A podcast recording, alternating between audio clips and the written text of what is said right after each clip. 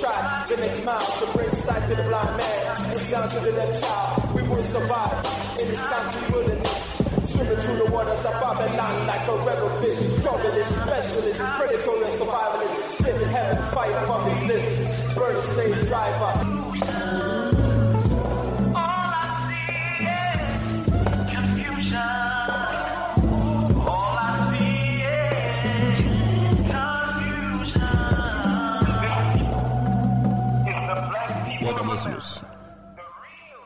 To time for an awakening on Black Talk Radio Network, new media for the new millennia.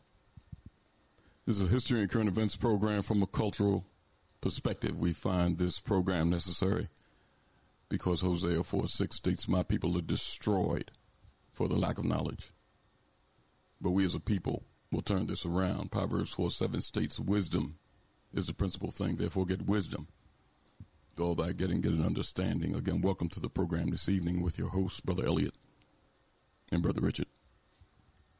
The number to reach us to get involved in the conversation this evening is 215 490 9832. That's 215 490 9832. We're streaming live at several locations. You can go to timeforanawakening.com, which is the homepage, and catch the live audio at that location. You can go to www.blacktalkradionetwork.com forward slash time for an awakening. Again, that's www.blacktalkradionetwork.com forward slash time for an awakening and catch the live audio there also. You can go to abibitumi.com. That's A-B-I-B-I-T-U-M-I dot com forward slash time for an awakening. They stream from Ghana and catch the live audio there, or you can download the TuneIn radio app to any of your devices. TuneIn is a free app. In that TuneIn search engine, just type in time for an awakening. There you'll see the icon, and you can stream the program live, even into your car if you had a Bluetooth capabilities or the auxiliary connection. Again, that's time for an awakening radio program with a live stream on the TuneIn app. Drop us an email at timeforanawakening at gmail.com. Again, that's time for an awakening at gmail.com. Time for an awakening also has a fan page on Facebook. In that Facebook search engine, you can type in time for an awakening radio program. There you're always interesting content being posted daily by myself or Brother Richard. And do me a favor before you leave that page, just hit that like button. That's time for an awakening radio program with the fan page on Facebook, and Time for an Awakening Media is also there. Always full of the latest podcasts of the various programs on Time for an Awakening Media, interesting articles that you can read, download at later times, and share with your friends. Also, check out that Time for an Awakening Marketplace in our partnership with the Abibitumi. Always interesting things in the marketplace all the time. Uh, various African language classes, classes on education, economics, social systems, health, and much, much more being taught by professors on both the continent and in the diaspora. So again, make that one of your favorites. Put that in your address bar. That's timeforanawakening.com. Timeforanawakening.com will take you straight to Time for an Awakening Media.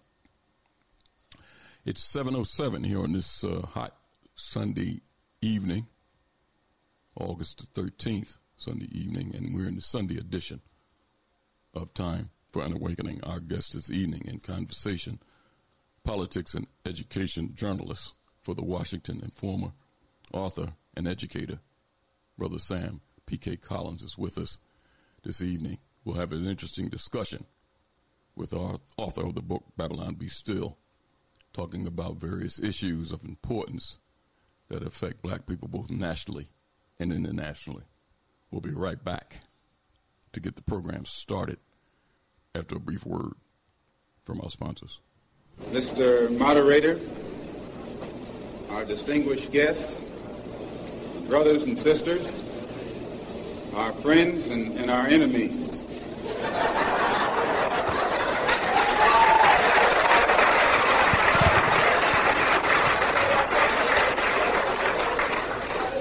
Everybody is here.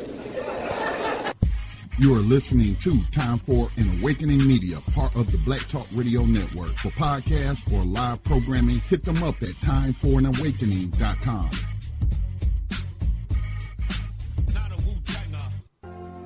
All Insurance Incorporated, an African American owned and operated insurance agency in business for over 20 years, located at 231 Southeastern Road in Glenside, PA, with other offices in Germantown and West Philadelphia. Call now for commercial insurance quotes, homeowners insurance quotes, automobile insurance quotes, notary and tax services, representing over 15 major A-rated insurance companies, offering a discount on all notary services if when you call in for a free quote. Call this number 215-885-2444. That number is 215-885-2444. 215-885-2444. All Insurance Incorporated.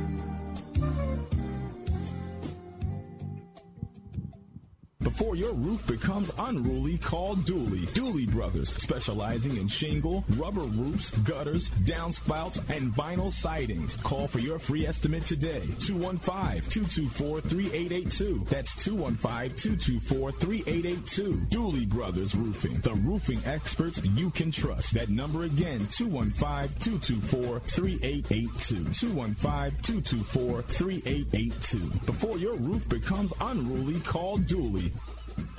RG Electrical Inspections provides electrical inspections for realtors, licensed electricians, and homeowners. Licensed and insured underwriter, serving Philadelphia and surrounding area. Call today, 484-268-9837.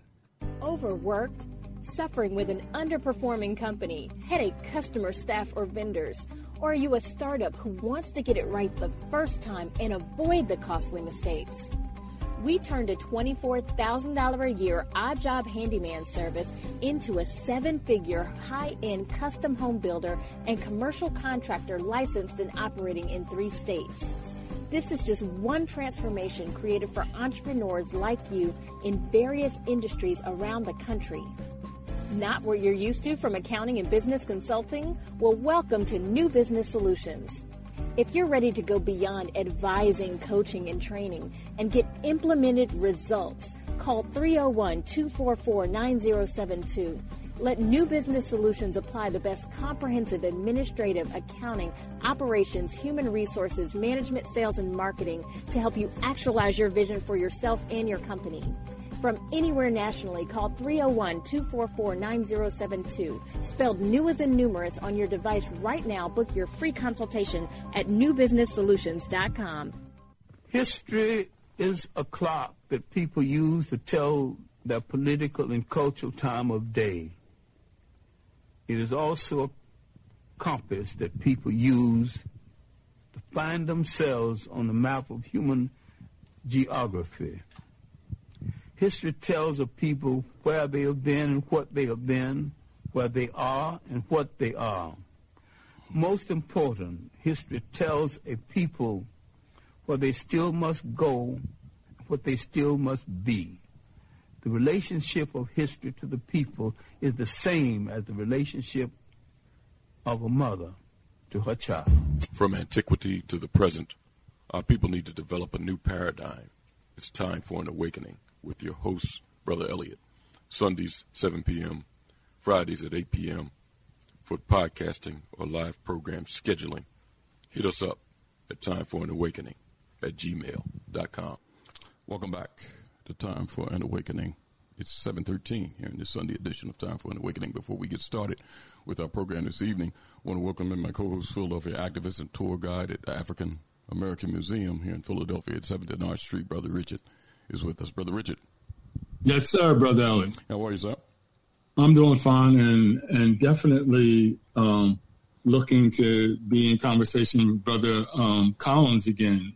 Uh, it's been a little while, but it's been a lot going on on the continent and here. So I guess this uh, would be uh, an interesting moment to kind of catch up and maybe, um, not maybe, but put things in perspective. yeah uh, Richard, that's an understatement. Talking about there's a lot of things going on here and, and especially on the continent. Um, but the thing is, Richard, is strangely silent from your representatives that's supposed to inform you about what's going on, and especially in the land of your nat- nativity. You know, there's some black folks that figure I'm from Georgia, that's my land of my nativity, or I'm from North Carolina, or wherever. Well, no, you were brought to those areas.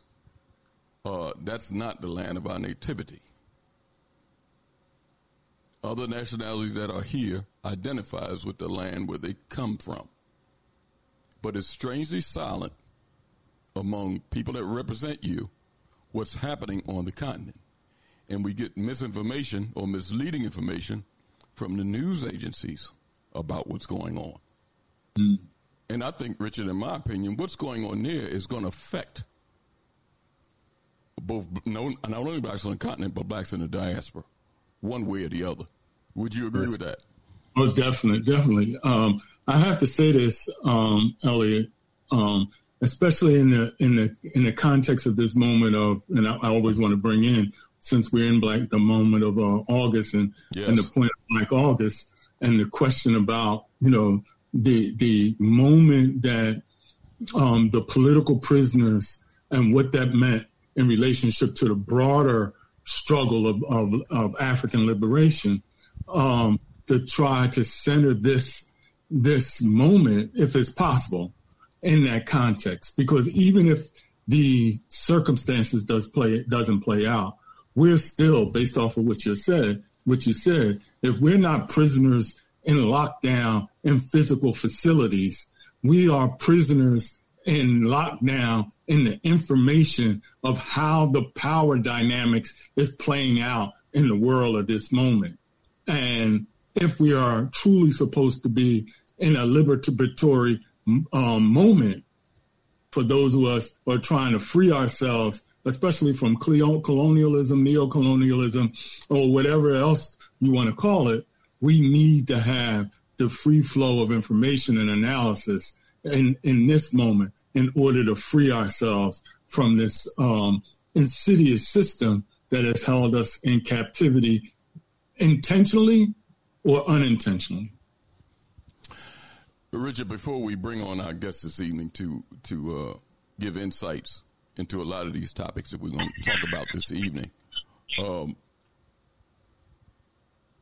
I want to play a uh, clip that we played. Uh, I think it was a couple of months ago, a month and a half ago, because it kind of sets things up for at least the first area of our discussion.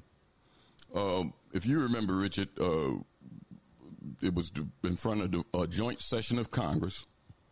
Both Republicans and Democrats were there, and Michael Langley, who's the head of AFRICOM, was being basically being grilled on what's going on on the continent, and for for lack of a, just using colloquial terms, uh, the United States want to know what's the return they're getting on their investment, so to speak. Mm. I just want to play the audio. It's about three four minutes. That's going to kind of set up the conversation we're going to have. At least some of the first portion of the conversation we're going to have with uh, our guest this evening. Uh, I want to play this audio, and then I'm going to tell you about four articles that just came out within the past week. Well, let me pull up this article just to refresh our listening audience memory about what the United States feels, and especially white Americans, white leadership feels about what's going on on the continent. Let me play this clip between a Republican representative and Michael Langley. General Langley, I have constituents that have been scattered across Africa on train and equip missions. So, just ballpark in the last decade, how many Africans has the United States military trained and equipped? Congressman, I'll have that, that figure. I can get that figure for you. Ballpark, just you know, how many? Uh, Congressman, it would be a wild. It would be a wild guess, right? Seems like something we should know, right? Over the years, um, we have trained a substantial number, especially in uh, the Gulf of Guinea uh, states, um, uh, but and including like more than ten thousand. It is more than ten thousand. More than fifty thousand. I'd say we're, we're reaching around 50,000 50, okay. at least. And, and, and what percentage of the people we've trained end up participating in insurrections or coups against their own government? Very small number. Congressman. Very small number. So, what percentage do you think? I'd say probably l- less than one percent. But it does happen. I. The IMET program is in, force, and uh, uh, and we've uh, pushed a number, uh, a significant number through our schools uh, across the. Yeah, and, and what data sets do you track to arrive at the conclusion that less than 1% of the roughly 50,000 that we've trained have participated in coups? Um, Because it'd be like about 500, about 1% of 50,000. uh, Congressman, you may have that information. I, I don't at this time, but I know. Well, I know there are some, right? Like in, go ahead and throw up that image. This is uh, Colonel Mamady Doumbouya, and this is a photo of, of him. Did we train and equip him? In Guinea? Um, by name, I, I cannot identify that. Well, well, that guy in the middle with the big red hat, Colonel Mamady Doumbouya, that, that's him with a bunch of U.S. service members outside of our embassy. And just months after this photo was taken in 2021, he led a coup in Guinea and, and threw out the, the leader. Does that concern you? Congressman, core values is what we start off with in IMET pro- programs. Do we, We share core values with Colonel Doumbouya? Core values. I will repeat that. Core values. Respect for humanity. Do we do we share those values with Colonel? Absolutely. In our in our curriculum. He led a coup. We do. Okay, well, I, I, that's a very telling answer. In Burkina Faso, did we share core values with the uh, leader that we trained there who led a coup? It's in our curriculum. We stress core are in our values. curriculum? We request civilian-led governance. Wait, wait, Uh, wait, so hold on, hold on, hold on. Is leading coups in our curriculum? absolutely not. So- civilian-led, Question- civilian-led. My question is, do we share core values with the coup leader in Burkina Faso who we trained? holistically, we teach whole, uh, uh, uh, you know, core values uh, with a respect for civilian governance, apolitical, and that's what sticks across uh, a high, very high percentage in the 90, 90 over But not 99 everybody, right? percentile. But not everybody. And and when it, I wonder how many people it takes to to plan a coup. I mean, initially you didn't know how many we trained and equipped. Then you said it was one percent. You had no base, basis for that one percent number because there's no data set you track. Mr. Chairman, I seek to, uh, unanimous consent to enter into the record. Another U.S. trained stol- soldier stages a coup in West Africa by the Intercept. Without objection, so ordered. And I, I further seek unanimous consent to enter into the record. U.S. forces trained the Guinean colonel behind the recent coup in West African country, and this is regard to Guinea. Without objection, so ordered. So I guess the, the question is, why should U.S. taxpayers be paying to train people who then lead coups in Africa?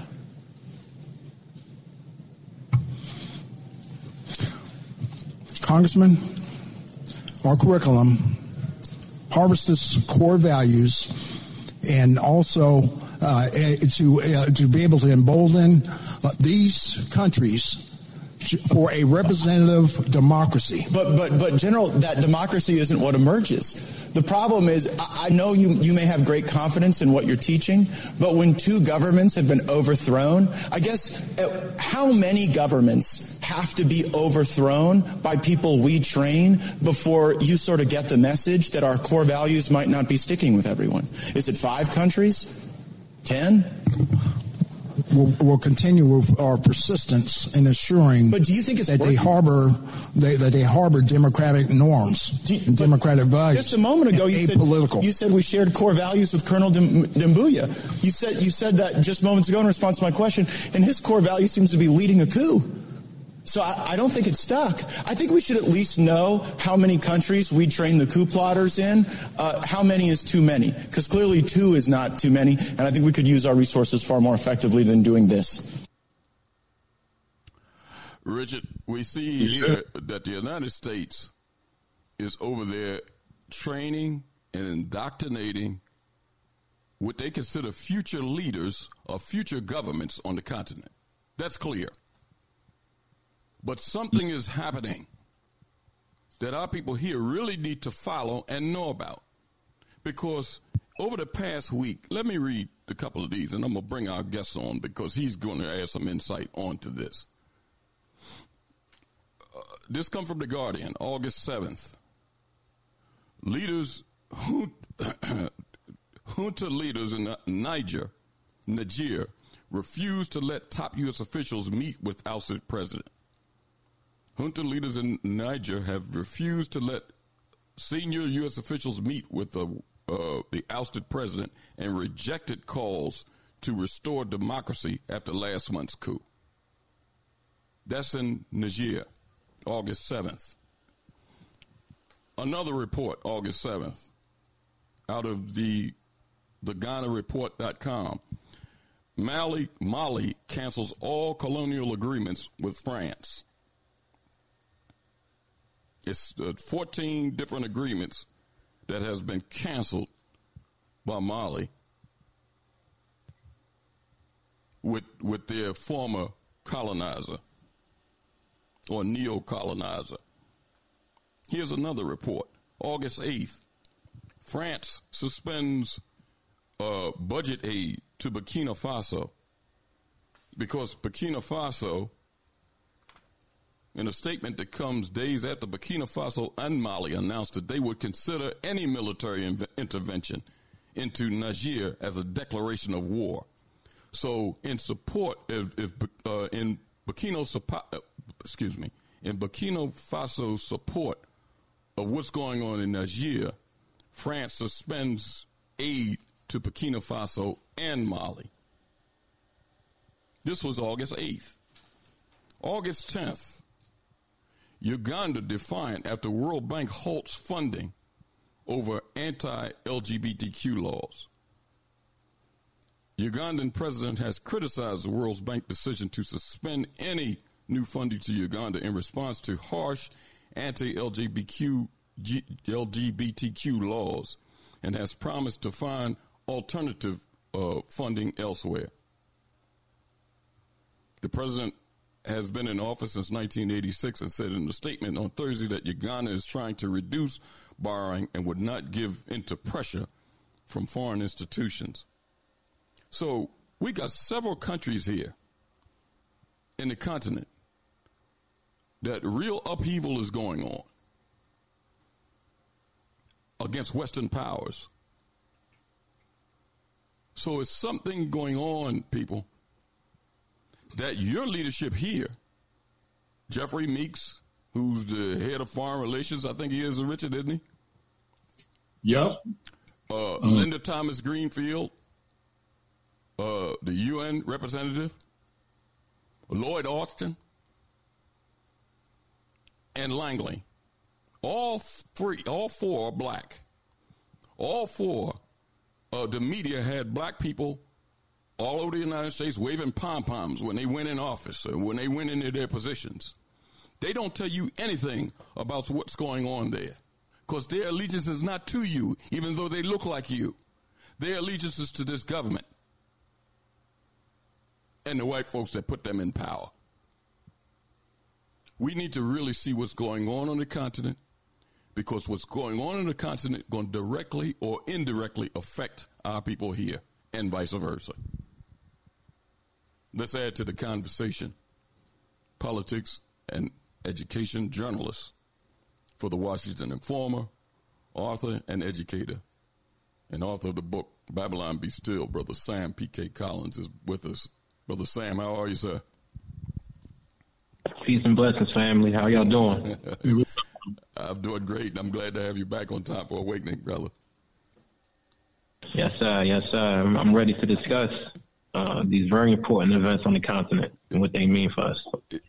Brother Sam, listen, we heard that clip when uh, the Joint Session of Congress was, uh, I guess they call themselves grilling, and they were grilling Langley about, hey, what's going on on the continent? We're training all these people to be our puppets, and I'm using my terms, and something is happening where they're not. Some people are not responding like we thought they would. And he was being grilled for it.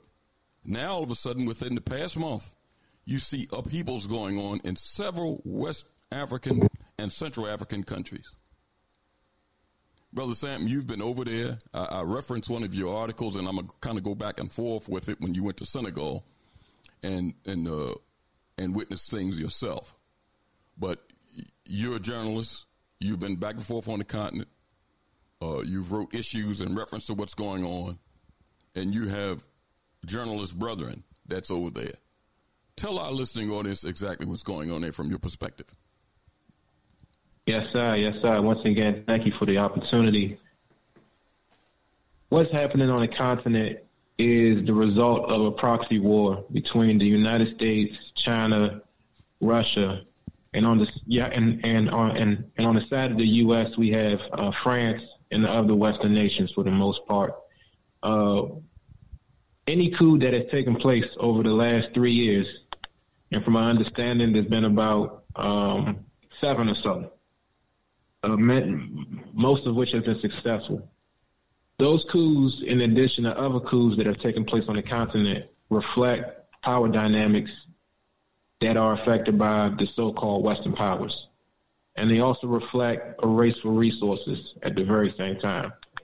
So even though these soldiers who initiated the coups were trained on AFRICOM bases, because AFRICOM has a presence, a very extensive presence on the African continent, even though they were trained, and just like the Republican politician said, um, and a, a, a conversation that I'm still mulling over in my mind because you know what exactly are American values, and I think you hit the nail on the head. You know, American values they want to project and preserve American hegemony on the continent through these proxies, uh, these African soldiers who they're training, who they're providing resources to. Little do they know that these African soldiers um, are are on the ground every day. They see uranium and other natural resources being pulled out for French benefit. They're seeing uh, a, a war against the Islamic State being played out that has been very unsuccessful on their end, you know, and they see politicians who share their skin color uh, hoarding resources and keeping people very poor. Niger is um, is a very populous state in terms of birth rate. It has one of the highest, if not the highest, birth rate on the African continent. Uh, so we're looking at a very populous uh, nation state uh, with no control of his resources. So even though these soldiers, the people who initiated the coup, were trained by the U.S., and even though they were beholden uh, to the civilian politician or head of state, um, they still took over, you know. And I think what's scarier than I'm not even going to say scarier because um, I'm not saying scary from the perspective of of a U.S. politician. I think more from a Pan Africanist uh, perspective, the scary part of the situation is that uh, Niger, as well as Mali, and I would say Sudan to an extent, they're playing into the hands of Russia. You know, and people have various views on what a relationship with Russia would look like, but you know, Russia is just as ruthless, is not if if not more ruthless than the United States. And you got to look no further than the Wagner Group. You know, for those who are not familiar with the Wagner Group, the Wagner Group is a privately owned but state-funded military operation that was initiated by a former colleague of Vladimir Putin, and that's a unit that um, you know is dispatched to African nations. They've been dispatched in the so-called Middle East um, they were first used, from my understanding, in 2014 during the Crimea annexation when the Russians took Crimea from Ukraine and started what would ultimately be known as the uh, Russian-Ukraine conflict. But the Wagner Group, these are Europeans, Eastern Europeans, Russians who are dispatched and to work on behalf of African nations who who the Russians are allied with,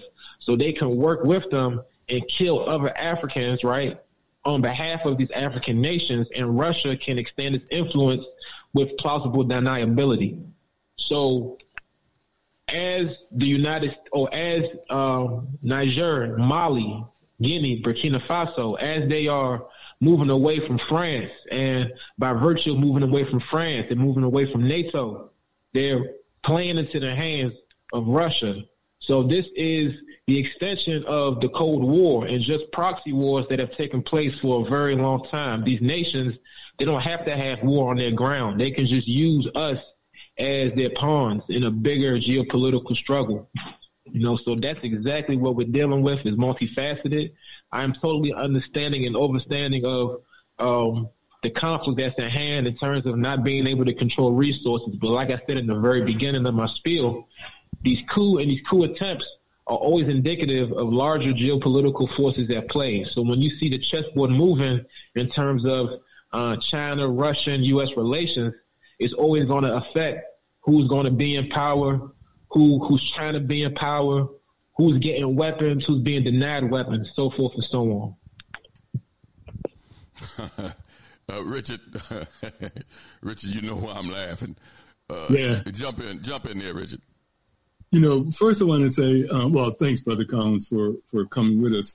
And I wanted to um, offer, you know, the Time for Waking audience, um, someone who, you know, has been with us a couple of times, and he's written um, a text on the um, power dynamics as it relates to um, the theories and going on in on the continent. And when I, the geopolitical, and that's Professor Errol Henderson in his book African Realism, International Relations Theory, and African Wars in the post-colonial era.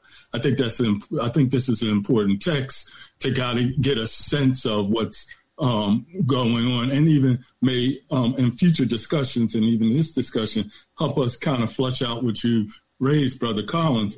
And one thing that he um, said, or a line that I wanted to take, was where he's um, in a chapter on Africans' international wars, where he said regime security which is more important than state building as an objective of African leaders.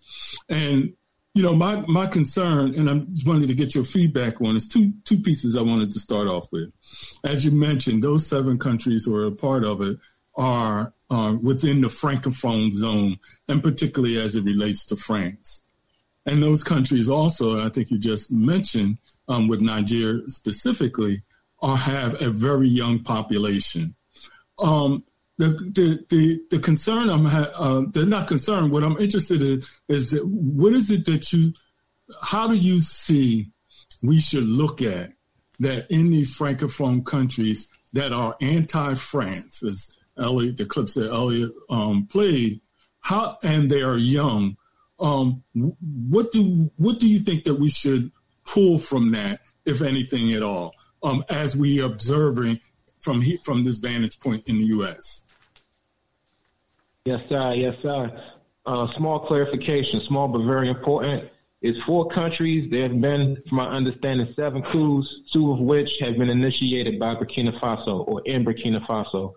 To your question about what we can take from this, um, in recent weeks, there have been talks of Burkina Faso and Mali, whichever one of those, there's a combination of the four countries. Two of them are looking into forming a federation um, to share resources and to consolidate power. I think that's very important.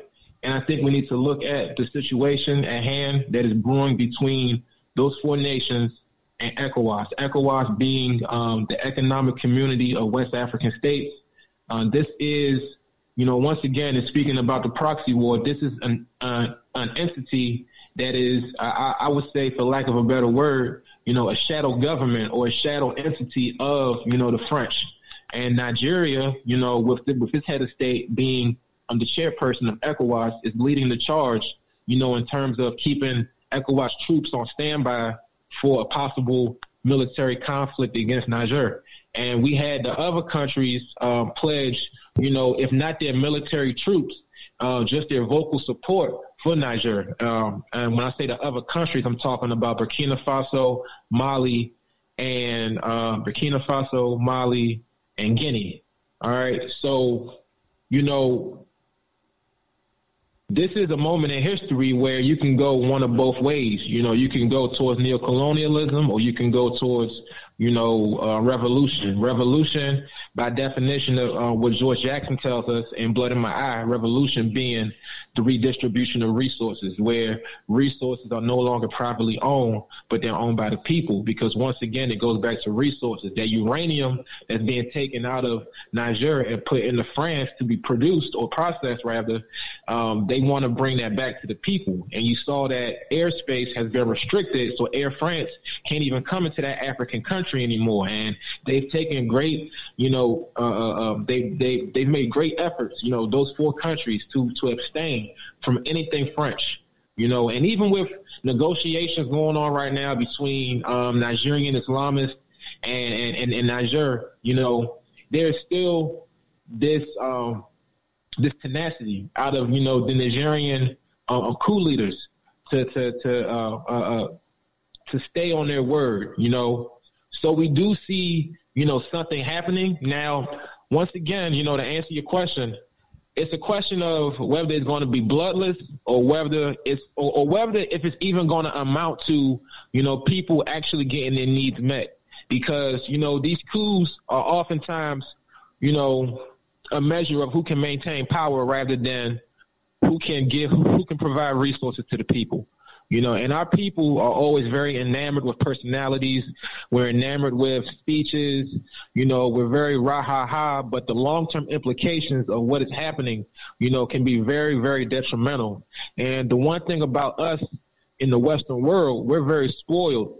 And I will say that on the record, you know, those of us African people in the Western world, we talk about revolution, revolution, and there's a lot more that goes into it than coup attempts. We're talking about long, protracted war, having straps out, knowing, learning how to filter your own water, you know, growing crops, rationing food, maybe going on a day or two without eating. You know what I'm saying? Like bombs over your cities. These are things that we don't have to deal with in the West because the West has created a military industrial complex that protects us from that while they fight their proxy wars over in uh, so-called developing nations.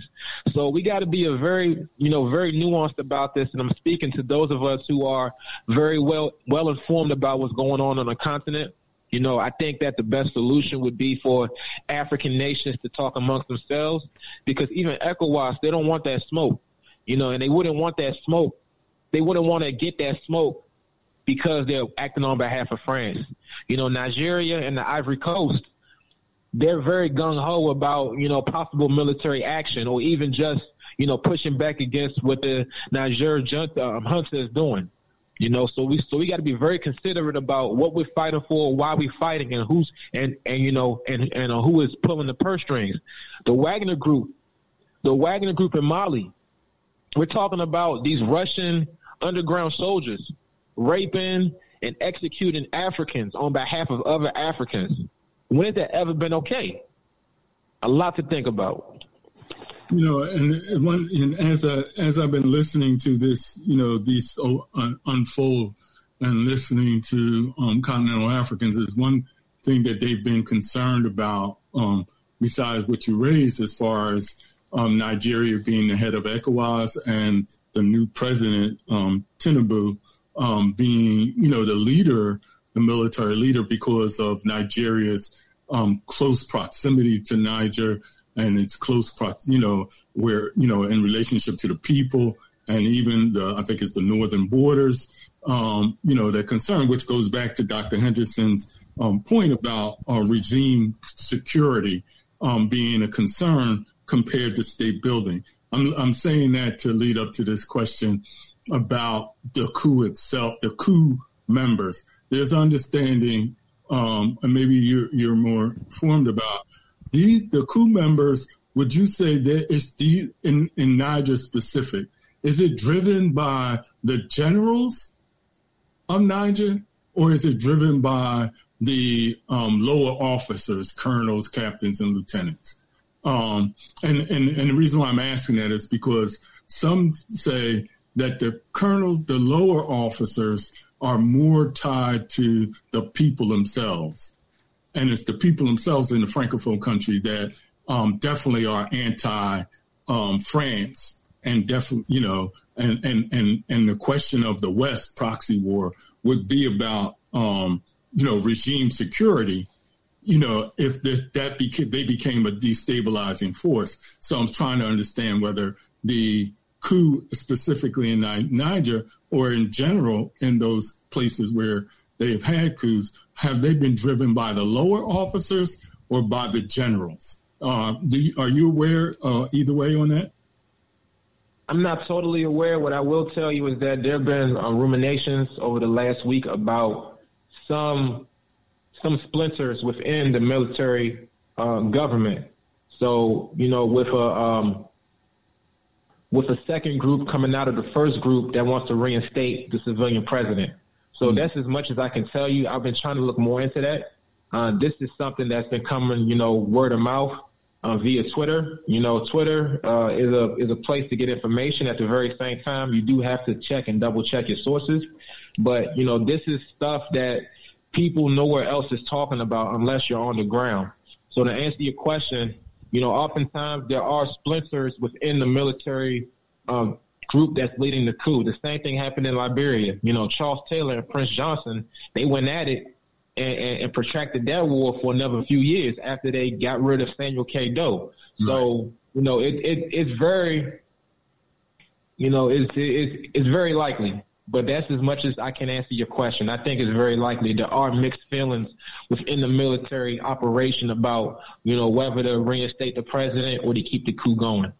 And my last question, Elliot and, and Brother Collins, is, you know, and, and just thought, you know, and bringing out, and Elliot, you brought up about um, Mills because I'm, I'm, I'm concerned about, and, and Brother Collins, you mentioned about how us Americans, and particularly us Black Americans, how we're, you know, been kind of isolated, you know, maybe even too isolated. I would say um, our political, our geopolitical awareness is, in my arrogance, a little bit too much immature, especially as it relates to um, the continent of Africa um, and, and our relationship and the U.S. relationship.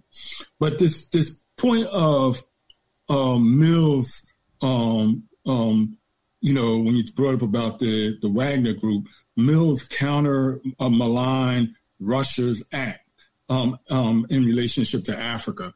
Uh, Russia, you know, um, is there anything else that you've heard that um, you know this this act has done in relationship to again from this here regime security perspective, American policy as it relates to Russia in these francophone countries? Is there anything that we you see that we should be more aware of um, um, and have more impact? Elliot said we don't we don't get enough information. Is this something that we should be more aware of as it relates to Colin? I mean, um, as it relates to Meek, um, Meek's um, push, pushing forward this bill that was passed um, from the U.S. perspective. I mean, all I can say is watch out for BRICS. You know, BRICS being Brazil, Russia, India, China, and South Africa. Russia is making its way, and a lot of these countries, you know, they're going to leverage relationships. Oftentimes, as it goes, you know, they're going to sit back and watch how it plays out. They might toe the line between the West and the East, or they might just go straight to the East, as was the case with um, those four countries we're talking about. Uh, now, as far as the United States and our relationship, you know, I think that the, the, the Congressional Black Caucus, and this has been um, our issue, uh, you know, by virtue of living in an ethnocentric society. Um, America has positioned itself as the center of the world as it relates to media, and uh, Africans in America, you know, um, our culture gets lampooned and it gets distorted, you know, out into uh, the rest of the world. Even you know, traveling through Senegal, going to clubs, you know. Um, I heard a lot of music from our superstars over here. Mind you, the music was like about eight, ten years ago, but nonetheless, it just shows you the heavy influence, the heavy Black American, African American influence, you know, all over the world. That being said, those in the CBC, you know, they're not acting in the best interest of African people. They don't have an internationalist mindset, hmm. and you know that's oftentimes the danger when you have black people in positions of power in the United States because, you know, they keep bringing in, they talking about the first of the first, the first military general, the first Pentagon person, this, this, that, and the third. But these are people who are, you know, dropping bombs on African countries, who are training African soldiers to maintain U.S. hegemony. They're even bringing in the HBCUs into this action. You know, Yes. so we have all of this talk about STEM, STEM, STEM. We have our young people going to HBCUs learning STEM and using what they learn on behalf of the U.S. government against their African brothers and sisters on the continent. So, you know, there's a lot to watch in terms of what um, Congressman Meeks is doing. Uh, it doesn't have any hint of Pan Africanism. You know, I don't think that, you know, on the federal level, you're going to find a serious Pan Africanist just because of virtue of us being, you know, 13%. Uh, I think you'll find more serious Pan Africanists politically at the hyper local level, but federally, that's not going to be the case because you know if if if they're not, you know, for the U.S. apparatus, they're usually pro Zionist. You know, uh, what's Whistler's name? Um, Jeffries. You know what I'm saying? Like it's just it's just ugly. It's very ugly. And, you know, once again, that's by virtue of America positioning itself as the center of the world, you know, and us on the inside uh, really looking down oftentimes at our counterparts in other parts of the world. You know, we ask ourselves, well, why do y'all come here in droves? And, you know, why do y'all do this and that? And, you know, not knowing that America precipitates much of that imbalance you know, and they and they and they insulate us from that. But at the very same time, the military personnel, after they finish terrorizing, you know, developing countries, they come back to the U.S. and they terrorize us as police officers under similar military conditions. But you got to make that connection to people, man, because yes. I'm very tired of like even this brand of black nationalism, where like you have people like nationalists within the United States they differentiate themselves from brothers on the continent, brothers and sisters on the continent. They're gonna tell you, "Well, nah, I'm just about my black folks over here," and it's like, bro, like it it it, it can't be like that. It can't be like that. This is this is a global thing because it's global. That that's probably the only aspect of Huey P. Newton's intercommunalism that I agreed with. It wasn't race first, but at the very same time, like this is a war that is uh, uh, uh, international because you got multinational corporations. They locked in. They don't got to do anything now. You know, they got us whichever way. And that's just the fact of the matter. And we're insulated from it in the United States because a lot of the raw resources get produced here. And we enjoy the fruits of that labor, even through our phones. And we're mm. so insulated from it. We're in, we're in conversation with politics and education journalist for the Washington Informer, educator and author, Brother Sam P.K. Collins. The book, Babylon Be Still, is available. And we're discussing uh, international and national events. We'll get into some of the national things a little bit later in conversation. Uh, Brother Collins, l- let me say this in reference to what you just said. And I'm I'm going to pull from an article that you wrote in the Washington Informer on in June of this year in reference to your uh, visit to Senegal. Because, because, we see some of the names that you mentioned, Meeks, Jeffries, and others. Uh, if we look at the African continent and see what's going on over there, and people can readily uh, point to uh, puppets in government, people that are doing the U.S. bidding on the continent, but they can't see the same thing happening here. It's an, it's an internal colony, as Richard says. Our people here. We're colonized. And these people here that as leaders that we, that some of our people tend to wave banners for and flags and the first of and the first this and the first that, they're uh, basically playing the same role as you see uh, with some of the leaders on the continent. Now, I want to read and I'm to put four paragraphs together of this article that you wrote because I want you to, you, you just talked about it, but I want you to go maybe a little bit deeper and, in reference to what you wrote. Now, let me read this. This was, uh, in your article about the, your visit to Senegal when you seen, uh, some of the things that was going on there and the, the response to, uh, one of the political candidates that was influencing, uh, youth uh, what they considered wrongfully, and I think he was jailed or something that uh, that you kind of referred to in the article. But let me read a couple of these paragraphs. It says, "Because of our collective failure to listen." That is exactly what has happened over the last 60 years under what many understand as neocolonialism. Our African nations, though independent in name, are still attached to their former colonial overseers, as well as other foreign powers that continue to exploit the continent and its people, all with the approval of neocolonial heads of state who are backed by these foreign entities.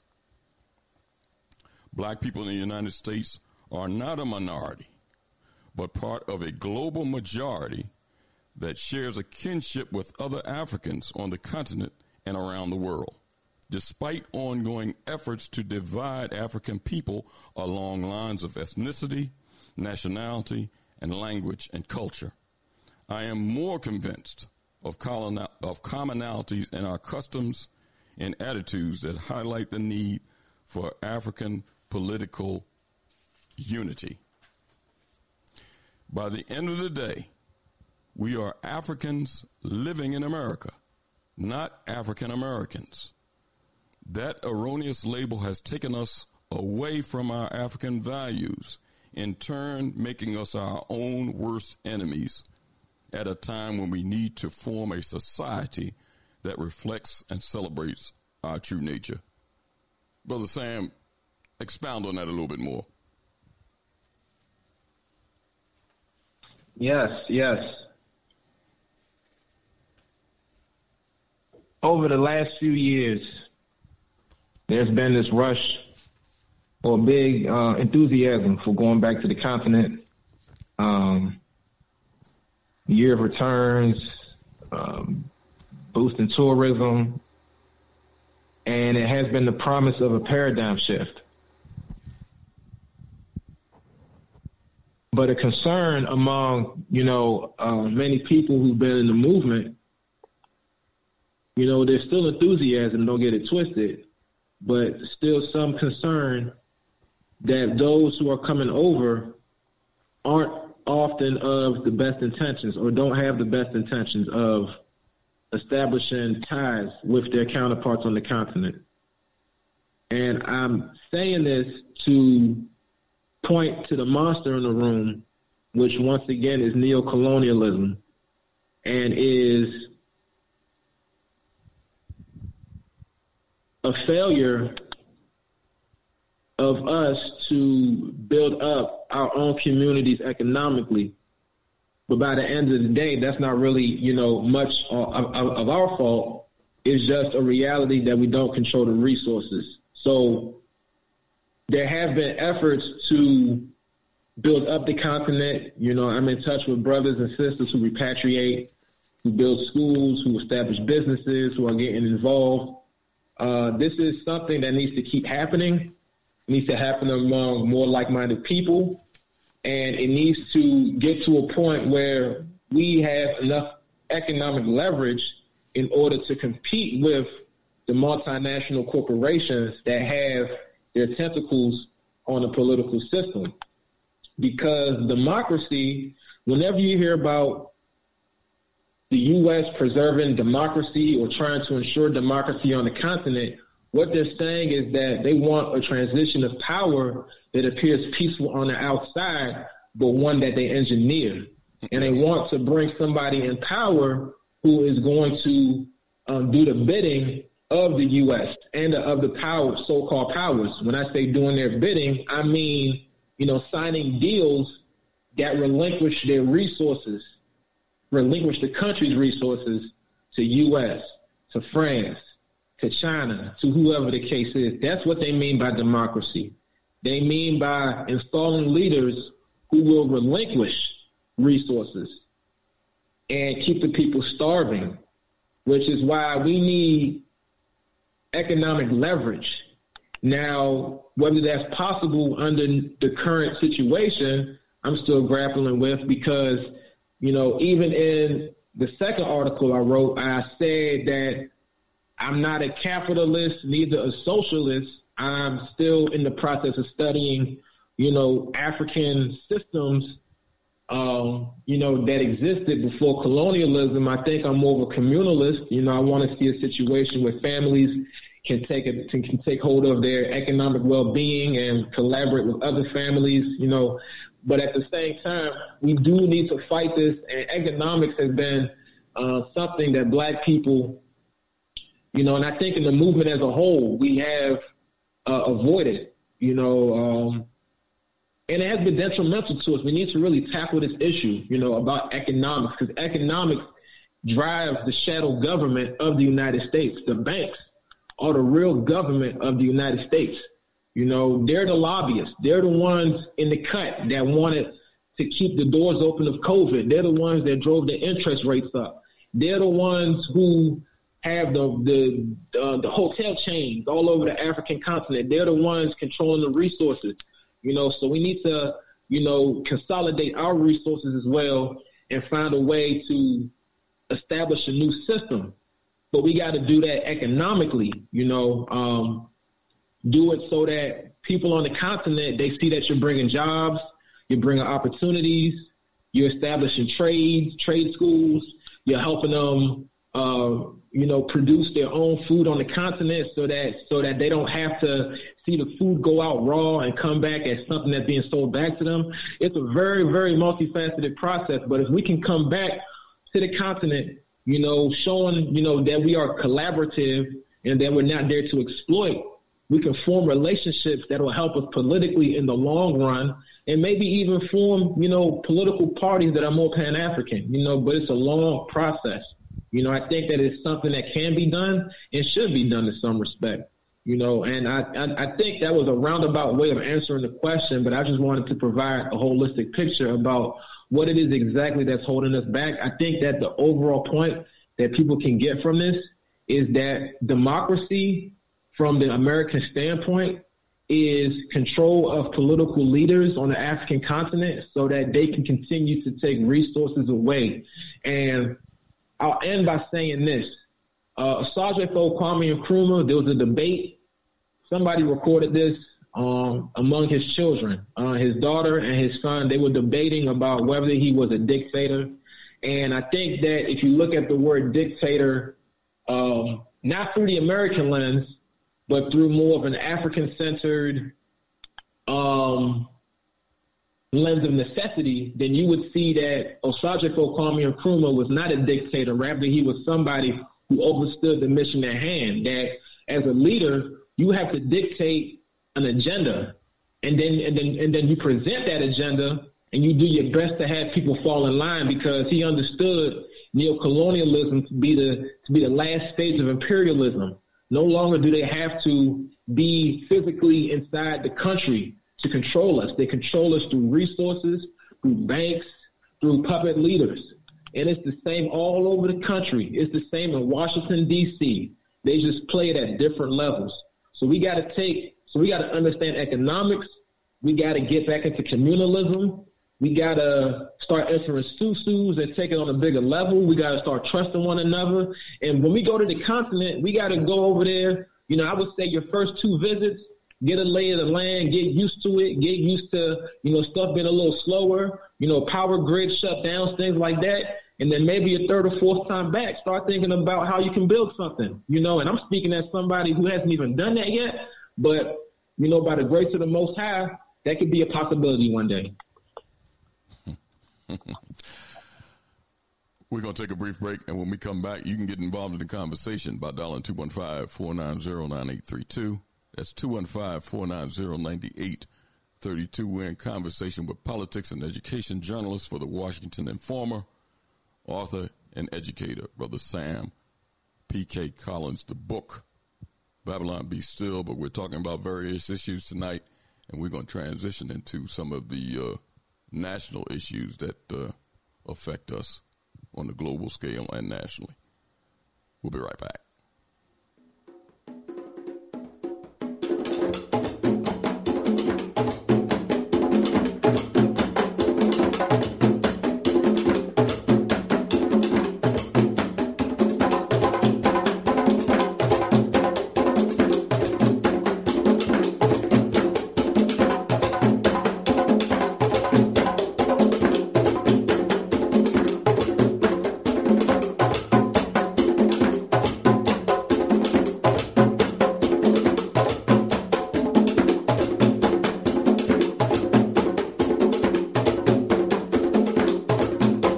Listening to Time for an Awakening. Time for an Awakening with host Brother Elliot and Brother Richard on Time for an Awakening Media, part of the Black Talk Radio Network.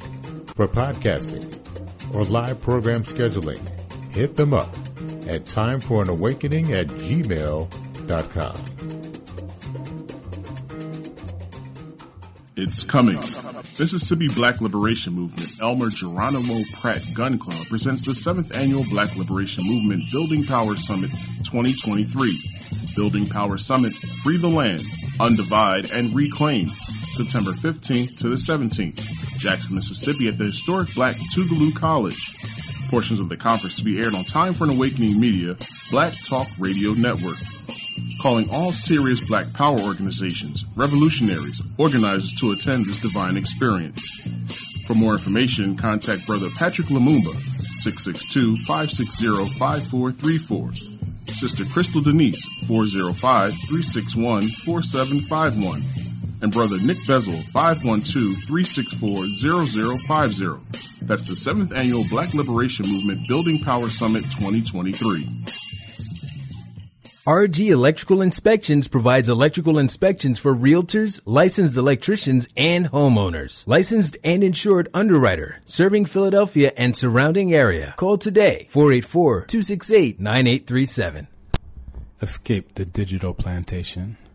abibitumi.com, abibitumi.tv, abibitumitv.com, abibitumi.store are here for you. You are ready to be free of non-African social media.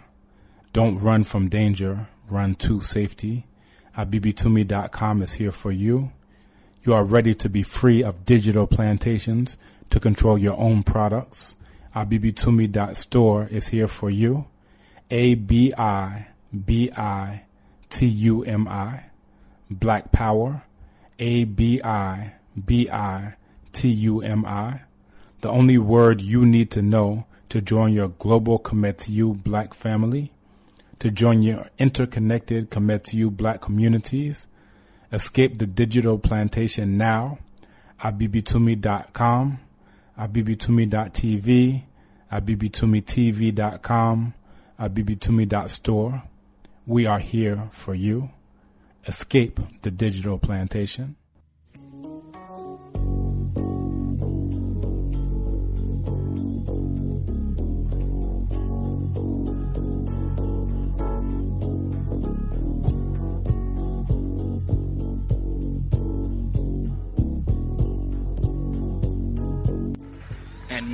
This problem needs to be solved and we can't keep relegating it to generation after generation because a few of us got a little money, a few of us got positions, a few of us have wealth while the masses of our people are going steadily down.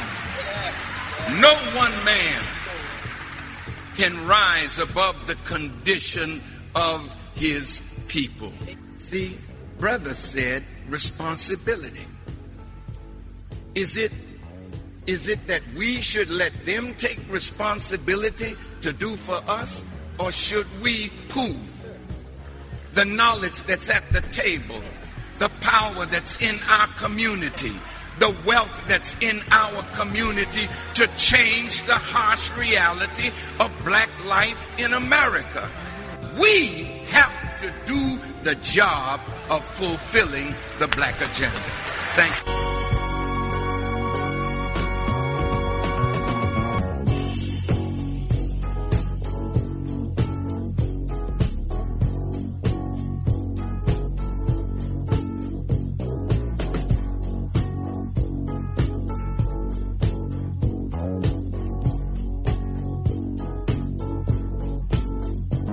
We have a message to the black man.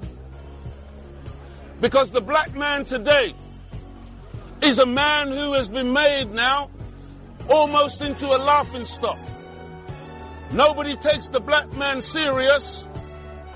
We're just used to be somebody's tool. We are the sportsmen. We're the singers and the dancers. And we're also labeled as the pimps and the criminals and the drug dealers and the killers and the vagabonds of society. We're the bogeymen of British society and other Western systems. And we want to dispel that lie and destroy those myths and put the black man back on the map where we belong. Who is the black man? The black man is the original man. If it wasn't for the black man, no other men could be on this planet. We are the fathers of humanity. We gave birth to all of you.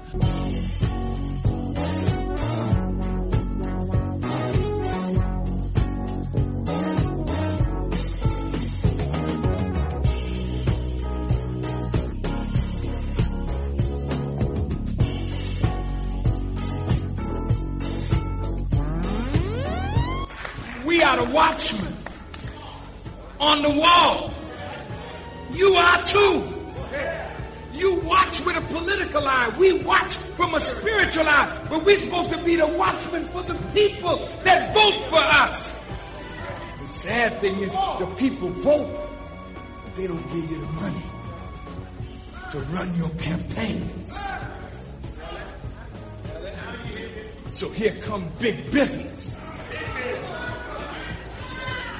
How are you? How are you, Judge? How are you, Alderman? How are you, Congressman? How are you? How are you, Reverend? what can I do for you today, Reverend? You can't do nothing for me. See, that's what we got to be careful of. We got to be careful of who we bow down to. You see, when you get in your congregation and you talk this Jesus, this powerful Jesus that's sitting at the right hand of the Father with all power in his hand, then you go with your hat in your hand to the governor, to the mayor, to the president, begging for some crumbs. You have sold your God cheap. And you make the white man downtown disrespect all of us. Yeah.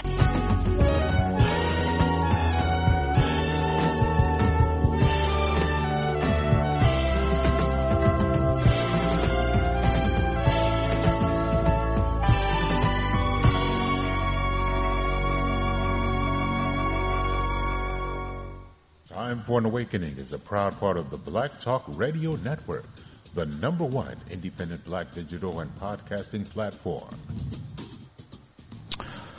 Welcome back to Time for an Awakening. It's 8-11 on this Sunday edition of Time for an Awakening. Our guest this evening in conversation, politics and education journalist for the Washington Informer, author and educator, Brother Sam P.K. Collins is with us this evening. And you can join the conversation too by dialing 215-490-9832. That's 215-490-9832. Uh, let me grab the one of the callers here. 602. Let's go to 602. 602. Yes. Good evening, Brother Elliott and Brother Richard, and good evening to your guest, Brother Collins, here, Brother Marcus. How are you, sir? I'm doing great, good brother. I'm glad you brothers touching on this topic because apparently it don't seem like nobody in this part of the world talking about what's taking place here in on the continent. Everybody silent. You know, a brother talk about a dictator, a dictator. You know, if I may recall, you know, God himself is a dictator, you know. God don't believe in democracy. Because when Satan was up in heaven, he tried to exercise some democracy up there.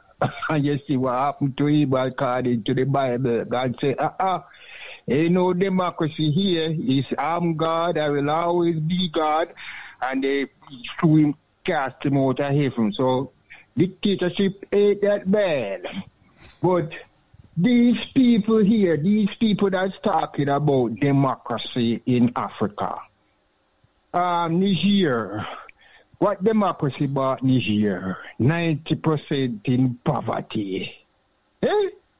90% of the country in poverty, and they talk about democracy. You know, it's hypocrisy. But what I see they're trying to do, they're trying to destabilize that entire region from from West Africa straight across to the Horn of Africa. Because if you look at the map, that's where all the unrest is taking place. So why they not talking about going into Sudan? Why the focus ain't going into Sudan, where them generals bombing hospitals, bombing bridges, killing people, you know? Why the hell are they not going into Sudan? Nigeria, she can't even, she can't even deal with Boko Haram. She got problems in northern Nigeria and she trying to go into, but they make cool that little old man, you know, because that little old man is a problem. He's a problem. But I want to ask the brother, um, what do you think if that if that situation jump off there and and and unrest, uh, uh, war break out, wouldn't that allow these Islamists to penetrate deeper into Africa, which seems to be their agenda? Because these Islamists ain't black people friend, you know. Never historically, they have an agenda to push Islam deeper into Africa, which which wouldn't benefit us. So, what is his thoughts on that? If that unrest break out, war break out, wouldn't that allow them to further penetrate Africa? Because it seems like these people working together. Because every time these the the the the, the, the um, troops have these Islamists in their sight, they have to call France and tell France, hey France, you know we got these people, you know we can attack them. Uh, you know they have to consult France before they attack these Islamists when they have them in in, in the crosshairs. What the hell is going on? You know, if if this if he could speak on that a little bit, and I'll mute my phone and continue listening. Thank you. All right, sir. Yes, indeed. Brother Sam, Yes, sir, did give, go ahead. give thanks for the question. Uh, Africa and Islam, uh,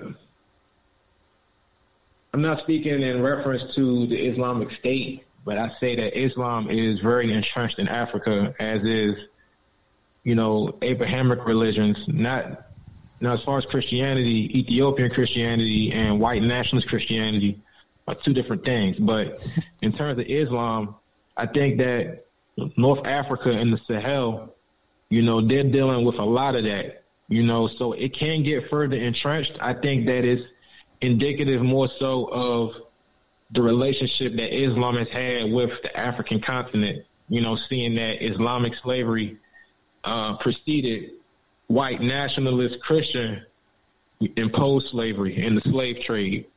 Um, that's why I say that, you know, African unity and African solving African problems is very important. And I think that this is going to be a test of how well Africans can do that. Because once again, even though people are saying the right things in terms of kicking out neo-colonial leaders, they're still doing it with the backing of non-African nations. And, you know, the, the Islamic State, these Islamic insurgents, all the while they're still in there and they're doing their thing. And we got to, you know, take note that a lot of this, you know, was set, the stage for was set long ago with um, what they call Arab Spring. So like 2011, once Syria got destabilized, you know, the Islamic State just, you know, ran wild and they, and, and, and they came into the continent through the Northeast, you know, just doing their thing, you know, nation state by nation state. But it can get further destabilized. And I think to an extent that, you know, some people might say that, you know, that the Western world might want that. But I think that they're a little bit cautious, you know, because war does cost money, which is why at this point, at this impasse, they're they're exhausting other options, you know, such as like using ECOWAS to like make threats and, you know, and and and you know, and next you might see sanctions. And I'm not going to say that I don't see, you know, war breaking out because it's very unpredictable. I can't predict the future, but I do see the Islamic State, you know, getting further entrenched. That's not to say that, you know, they're not entrenched already, you know, at least psychologically. And I really hope that answers your question. I just wanted to give more of a nuanced, um, wider scope view on the situation. And before we go to the next call, Elliott, I just want to uh, again raise something. Richard, hold, Uh, hold, hold it on. I just wanted to see whether that uh, did that answer, uh, brother Marcus. Uh, Yeah, yeah, yeah. You hear me? Yes. Yes, yes, yeah. You know what I say? We, you know, Dr. Clarke how I, how I saying. He said the African has no friends outside of the race and very few friends within. So we in a fight now for our life. Because as I said, we you know we have no friends. These none of these people are our friends. None of them have our interests. All of them want to suck our blood. You know, all of them. The Chinese, Russian, Islamic State, Westerners. So, as the brother said, it's African solutions for African problems. So, yes, you know, I am satisfied with the answer. Thank you. Thank you for your contribution. All right, brother. Great, Richard. Yeah, and I just wanted to raise, um, because Brother Collins and the question that the caller brought, brought up in relationship to what we see now, these coups in the, and I say francophone countries, um, you know, it's about um, regime security, like maintaining something, and and and again compared to state building, um, and that's the question because if it's about state building and it's centered in as Brother Smith, uh, Sam, you know, said, if it's centered in African development, you know, from that lens, um, state building on the continent using Nigeria and state building here amongst African Americans is important. But I just wanted to give another line that um, I think is important to, for us to keep in mind as we're looking at this, you know, from um, Dr. Henderson's um, book on African realism in that chapter of African international wars, where he said African states often experience civil wars, but they rarely fight international wars. And and why the reason why I say that's you know important because we're when we're talking about um, ECOWAS, um, Nigeria, um, and there's problems with you know some concerns even with um, Tinubu, who was you know when we talk about democracy, because I think that's in the supreme you know in the court in Nigeria as far as you know the the election itself. And, and we heard um, Elliott that Stacey Abrams was in Nigeria um, re, um, as an observer for that election. But when we look at look at that, you know, this this whole point of is this these um, coups um, handled by the military are they truly about state building or are they just about regime security for Western powers under a different, you know, a different person? Um, I just wanted to throw that out there because I think this um, what what Dr. Henderson brings up that we keep seeing civil wars, but we don't see Africa um, states, those 54 countries unified as an African nation state from that Pan African perspective that uh, Dr. Nkrumah um, had um, thought thought of and projected for, and you see what happened to him. Um, but you don't see African states in international wars like we talk about China um, we talk about Russia. We talk about United States and France. France. These are ta- you're talking about those states are being engaged in international wars, even if it's proxy. But African states can only do civil wars. I think that that's important for us to keep in mind. Very good point. A very important point.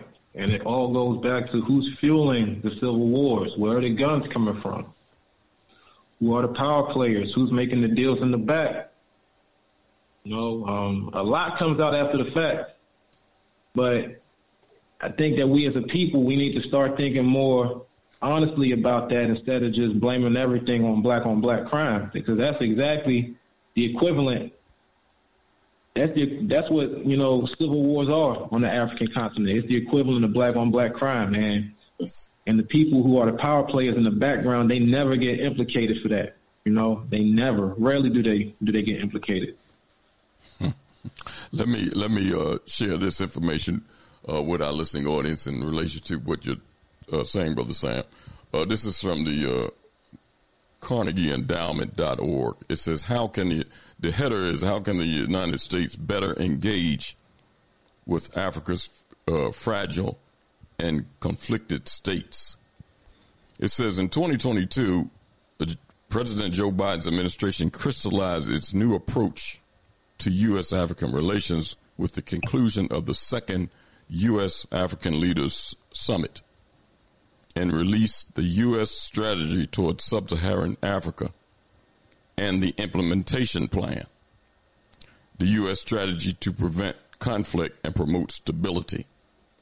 Both strategies and uh, during the summit and the administration emphasized the United States' role in advancing peace and stability in a fragile, conflicted uh, states in Africa.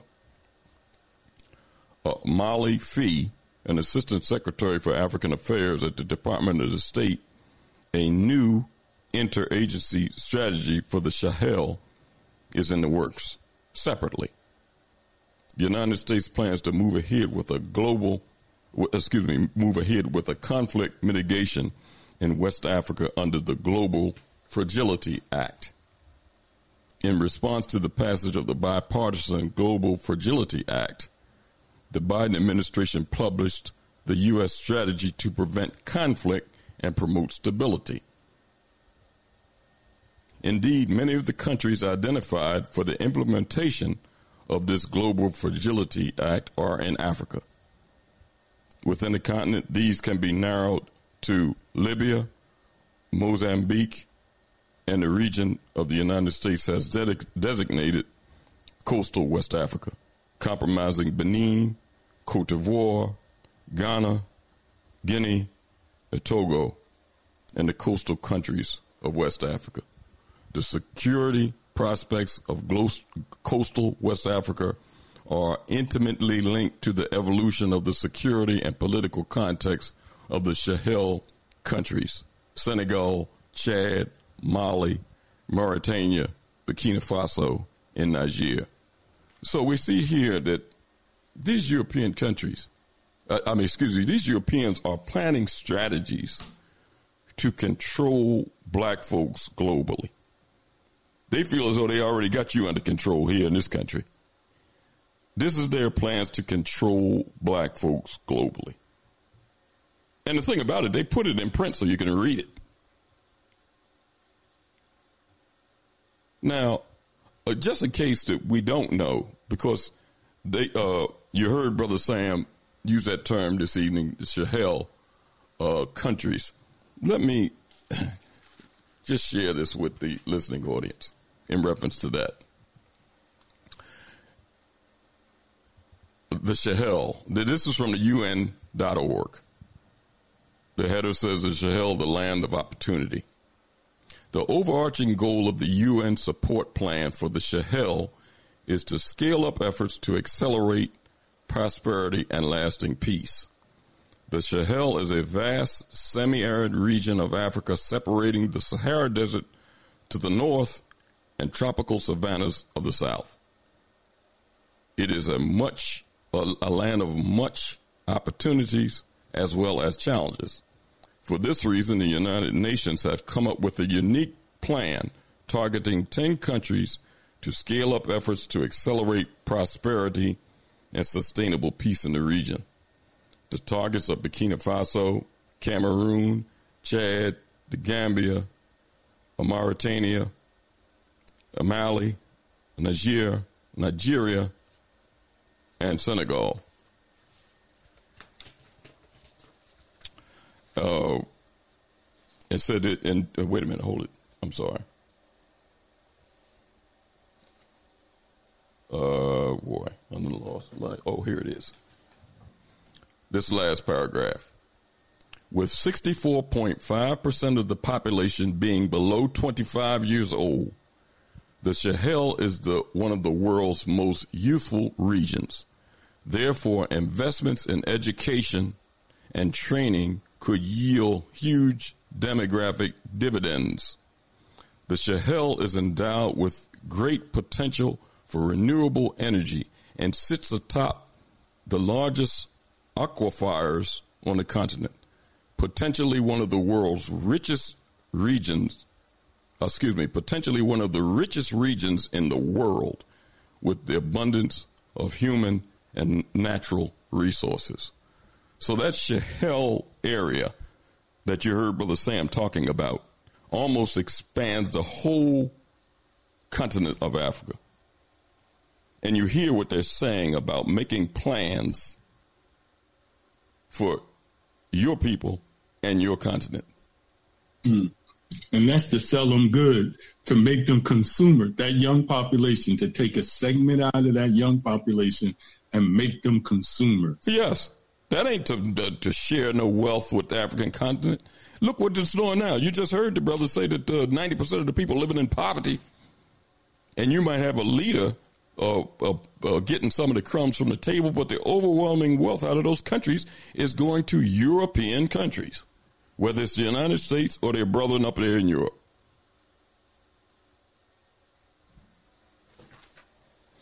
Uh, Brother Sam? You know, what I would like to say is that the United Nations as an institution, and I'm very um, pleased that you brought them up, they're not very they're not very good about adhering to collective security. And I often wonder, I know about um, black activists who go to the United Nations, and from my understanding, uh, there's a group working on a declaration around human rights for African descendants. But the United Nations, and you can even go back to um, its predecessor, the League of Nations, they have never been good about collective security as it relates to African nations or majority black nations for that matter. It's always been about, when they say the collective, they're talking more so about the European powers or the Western powers that won World War II. And when, you know, you can see the power dynamics, uh, even as far as, you know, voting power and which nations are on the Security Council and how often the African Union um, gets overridden on certain, you know, actions. Uh, because if you go back to the fall of Muammar Gaddafi, the France, you know, the French, they intercepted what AU, what the AU was trying to do in terms of uh, mitigating that situation. But the United Nations as an entity, in my viewpoint, has never really been good about staying true to what they call collective security.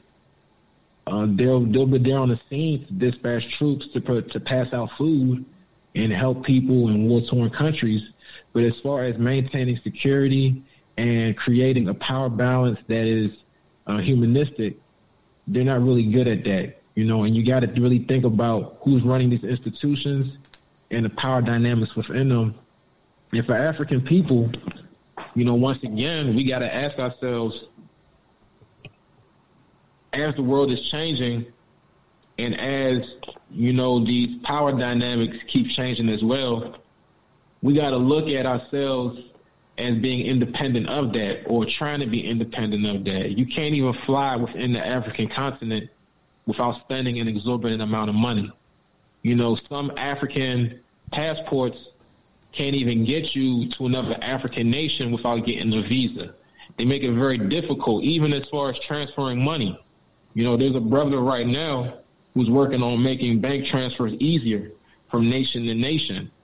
That's the very reason why African leaders feel compelled to attend Af- U.S. Africa summits, Russia Africa summits, because in every which way we turn, African unity is becoming more complicated. So that's why I give grace, you know, to our counterparts on the continent. At the very same time, we got to take advantage of the, of the changing landscape and find ways to unite economically, politically, in whichever way, because the United Nations isn't going to do it for us. They don't have our best. They don't have our best, you know, our best interest in mind. You know, um, they just want you there for a vote. And we saw that at the very beginning of the Russia Ukraine conflict when a lot of the African nations abstained from voting. You know, they didn't they didn't go the way that the United States or the other powers wanted them to. So it, you know, the relationship is not equitable at all. And once again, we got to look at this word neocolonialism and how they have been using multinational corporations to install so-called democratic governments to maintain control over the resources while the people starve. So we got to get real economic and real political like when we're talking about destabilizing and eradicating neocolonialism. Yeah, brother Sam, uh, I, I, just want to shift gears just a little bit um, because you mentioned uh, in your last visit to Senegal and the article that you wrote in June, uh, you mentioned about the clubs over there and the the hip hop music that is being played um, in the countries and the perception that is given worldwide of blacks here in the United States. Um, they had a conference, and uh, and brother uh, Obi Egbuna was a part of it. Um, in D.C. not too long ago, and uh, some continental Africans were speaking about their experience uh, on the continent before they came here, and a couple of them were adults before they came here, and they talked about uh, how they seen and the images that were given of our people here. They call themselves the N word. They was using it freely, and they didn't see anything wrong with it. So the images going forth about our people worldwide is a planned uh, uh, uh, activity, so to speak. All planned in my in my estimation. We we seen here over the past week, last maybe week and a half ago, you had two things happen. Uh, Hakeem Jeffries, he visited after he became uh, uh, the chair of the Democratic caucus or whatever. He went to Israel again for about the sixth time or whatever, and he bragged about it in clips that we played on the program. Well, about a week and a half ago, he went again, and he took 25 other congresspeople with him, some black, the majority white. So this might be about his eighth, seventh or eighth visit to Israel to meet with Netanyahu. Almost at the same time, they had a NAACP convention up in Boston where they were discussing strategies for young blacks around affirmative action, around police brutality, around voting rights, and strategy sessions. But it's kind of strange that the keynote speaker was Hillary Clinton, and in some of the breakout sessions, they had uh, Robert Kraft, who's a, a one of the uh, uh, bigoted NFL owners and a Trump supporter. I think he gave over a million dollars to Trump, although it don't make no difference whether you give it to Trump or Biden. but those people were at a meeting supposedly to fashion young blacks on how to fight injustices in this country. Uh, one of the entertainers that were there were Meek Mills and he talked about his friendship and relationship with uh, Robert Kraft. And the leader of the NAACP talked about the mission of the group was more about anti fighting anti-Semitism than basically helping blacks do anything. So when we see all these other influences with people that supposedly in our behalf. Isn't it the same thing we're seeing on the global scale? And you just pointed it out on the continent and even in other places in the diaspora. Sometimes in the islands, you see the same thing going on. It's a struggle brewing. It's not that our people are giving up, by no means. And Richard uh, opened the program talking about Black August. It's a struggle brewing and the powers that be realize it's a struggle brewing. I think that the stuff that you see now happening is trying to keep a lid or control on whatever happens. Give me your perspective on that as a journalist, uh, Brother Sam, who has visited a lot of these places and have talked with grassroots people. What do you see as far as the movements of our people on a global scale? Uh, our people are, I mean, they're definitely conscious. You know, they know what's going on. Um, I was speaking to an organizer the other day uh, for another story, and uh, this is a brother who works internationally with organizers in the Caribbean and on the African continent. Uh, he told me that oftentimes when he brings up issues that Africans in the United States are facing, uh, Africans elsewhere, they look at U.S. Africans as having privilege and as their issues not deserving the same prominence like the situation in Haiti should. So abroad, there is some misunderstanding about what we're facing here in this country. Um, and America is a very big propaganda machine. America uses uh, its money class, including rappers, entertainers. You know, they use them to promote an image of black success in this country that black people abroad think is the end all be all. so and you know that was the danger of the um, the return, the year of the return. You know, because of course, you know the arts and the tourism industry is going to bring people, but at the very same time, the residual effects of that, and even in the post-COVID era, you know, who's getting money from that? Where's the money going? You know, there's still potential for it, but you got to look at it holistically because you know, it's, there's still a class issue that we have to overcome as a people.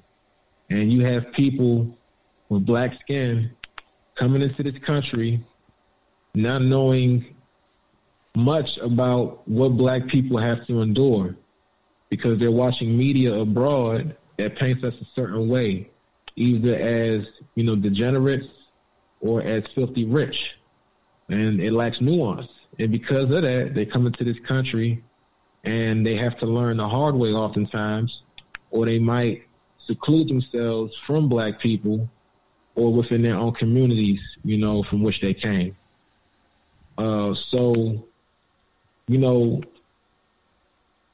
the awakening on the continent it's because these are conditions that they are enduring every day and it's not much different than what we have here in this country in segments of the country because people go hungry here too. It's just that you can finance an iPhone, you can finance, you you you, you can put furniture on layaway. You know, people they you know they look rich, but they probably scamming. You know, they, uh, uh, uh, there's a decadence here in America that hides much of what you know goes on. But at the same time, abroad, in pockets of the continent, not to say that people aren't living exuberant, exuberantly there, but at the very same time, you know, by virtue of resources getting pulled out, it's a bit it, it, it hits a bit more close to home there, which is why you see a lot of young people rising up because you have young people especially college educated young people who once they leave school, the only jobs that are available are government jobs or they're left, you know, government jobs, schools, or maybe even just making the market on the street selling whatever they can. And this is especially the case in countries that are just bouncing back from civil war. Because in these nations, the government is very big but private industry is often hard to get into because once again, resources are getting pulled out. It's not often that things are getting produced, raw materials getting produced on the continent, it's getting produced elsewhere and brought back to get sold back to them. So young people are frustrated. They don't see any way out. So they're going toe to toe with the government. They're becoming more conscious and they're fighting a class war, you know, because that's what it is. This is an ethnic war too, but the class war is more propagated on the African continent because it is black versus black. That's the differentiation there. You know, so once again, like I said before, what we can do as African people here is intercept that the best way that we can, you know, by going on the continent at some point and, you know, just making investments, collaborating, you know, showing, showing some goodwill. I, I, I really know, I really know that to be the future. I definitely know that to be the future. Uh, I think we should keep the momentum going. A lot of people are getting their DNA tested. They're um, applying for citizenship in a lot of these countries. You know, uh, got to point out that Liberia has the Negro clause. You know, the only African country, as far as I know, that has that, where citizenship is relegated only to those who are black, African descent. A lot to consider there. A lot to consider there. But uh, the image that gets propagated all over the world of Black America is that either of degeneracy or that of exorbitant uh, uh, uh, of exorbitant wealth. They know our stars just as much as we know them, you know, and they got stars on the African continent as well, you know, and there have been there have been many great efforts over the last few years to showcase them. But at the same time, just because you got a few of them doesn't mean that we still we they're not issues to be solved. So that's the war that we're fighting: the war for our minds and the war for common understanding. Let me read this uh, a couple paragraphs from uh, your article from a couple years ago. It said the header was "We failed to fully manifest Malcolm X's vision," and this is what you say, uh, um, brother Sam. It says nationally, black artists and athletes handpicked by the establishment as our voices on political and social matters have defined and created for the impressionable public a movement devoid of class analysis and calls for a true and calls for a true revolution that reaches all levels of the black liberation struggle. Instead of fighting for and concentrating power among ourselves, we settle for sparse opportunities to watch corporate sponsored artists and politicians address our gripes against America on mainstream platforms, even as their actions barely shift paradigms. Such euphoric sound bites, blown up on a bevy of social media platforms, briefly take our attention away from the real life conditions that prevent us from attain, attaining black unity while inspiring us to emulate these people who ultimately harbor questionable motives along with their advance within the system that holds black people back. Now, this is a solution that you give right here, and I'm going to read it. Reversing these trends and set and setting ourselves along a path where in every segment of our lives and collectively we're advancing the interests of black of the black nation starts with educating ourselves about true nature of the Babylon system that we live under.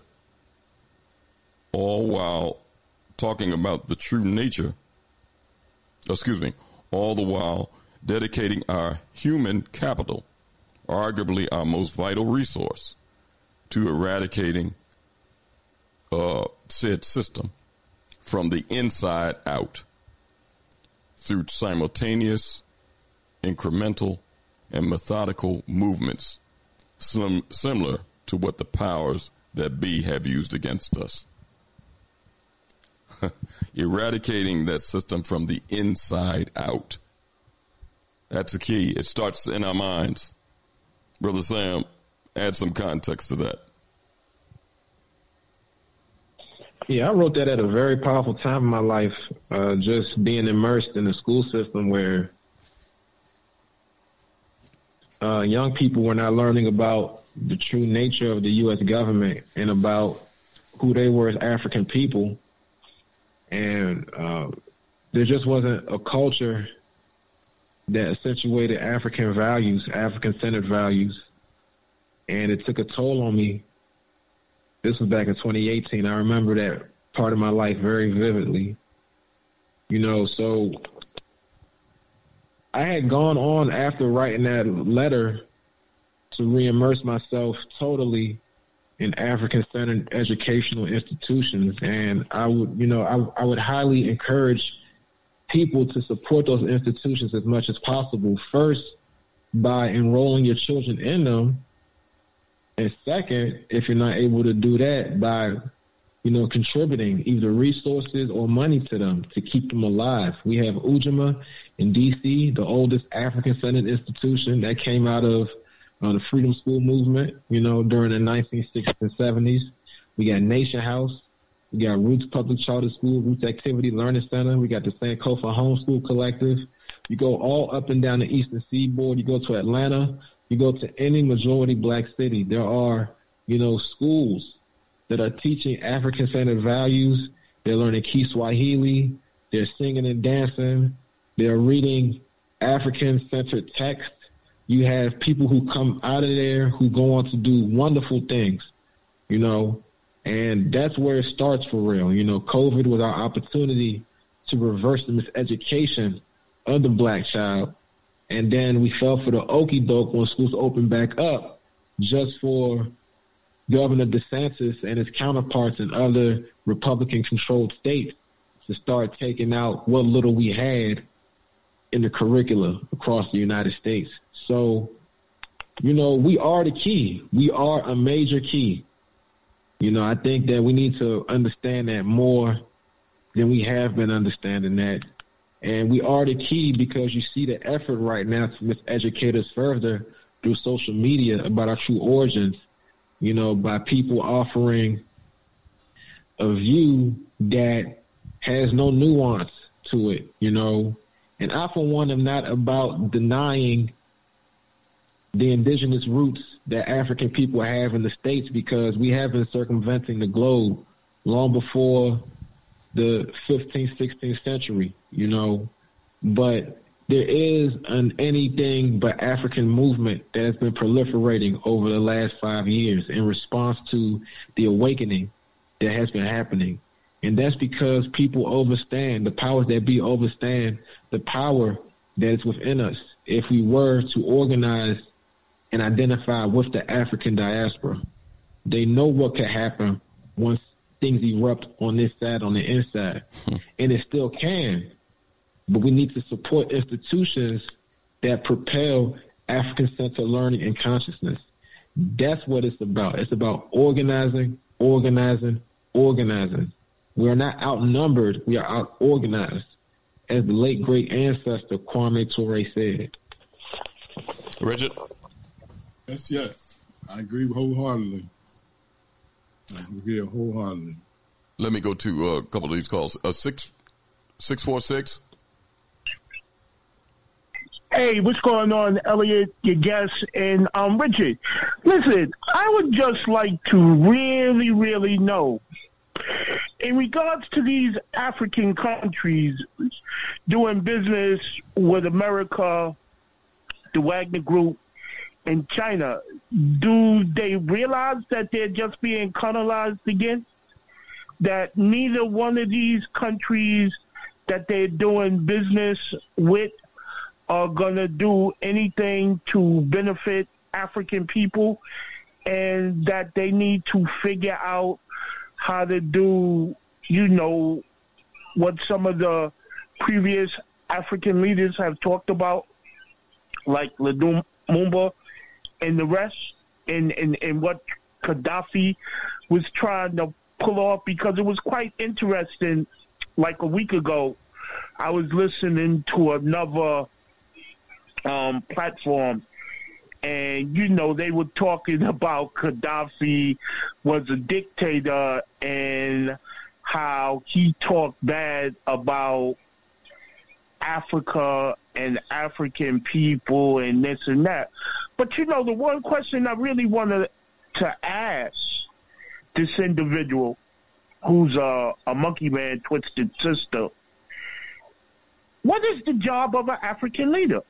And from my understanding and perspective, it's to lead the people.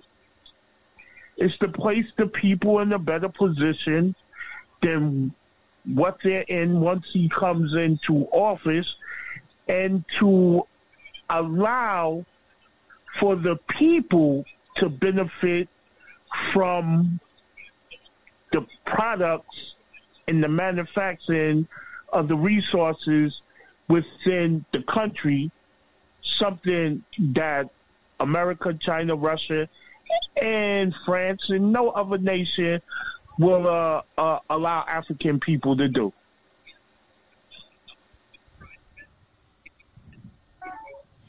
I think they know. You know, I can't. I, I, I think they know. It's it's just a matter of what's the easiest at the time, and they might not be thinking three, four, or five steps ahead. You know, which is why, which is why it's important. You know, for them, I would say, and I can't really speak to what they don't know. You know, I'm not going to speak too deeply on it. I just know that, like I said earlier, oftentimes there are certain circumstances at hand that make it harder for Africans to collaborate with other Africans. And it might be a resource situation where, you know, there might be a shortage of ammo among African nations or they might not be producing enough, you know, but oftentimes it's more so about what's the easiest thing rather than what makes the most sense, unfortunately. In terms of what's an African leader, you know, and this goes back to the whole democracy thing.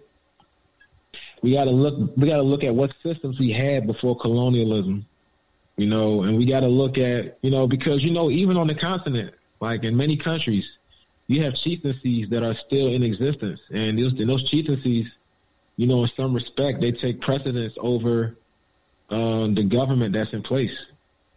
You know, so we got to look at, so we got to redefine a leader. We got to think back to our liberty before colonialism, what that means to us, and we got to examine these leaders who are getting installed.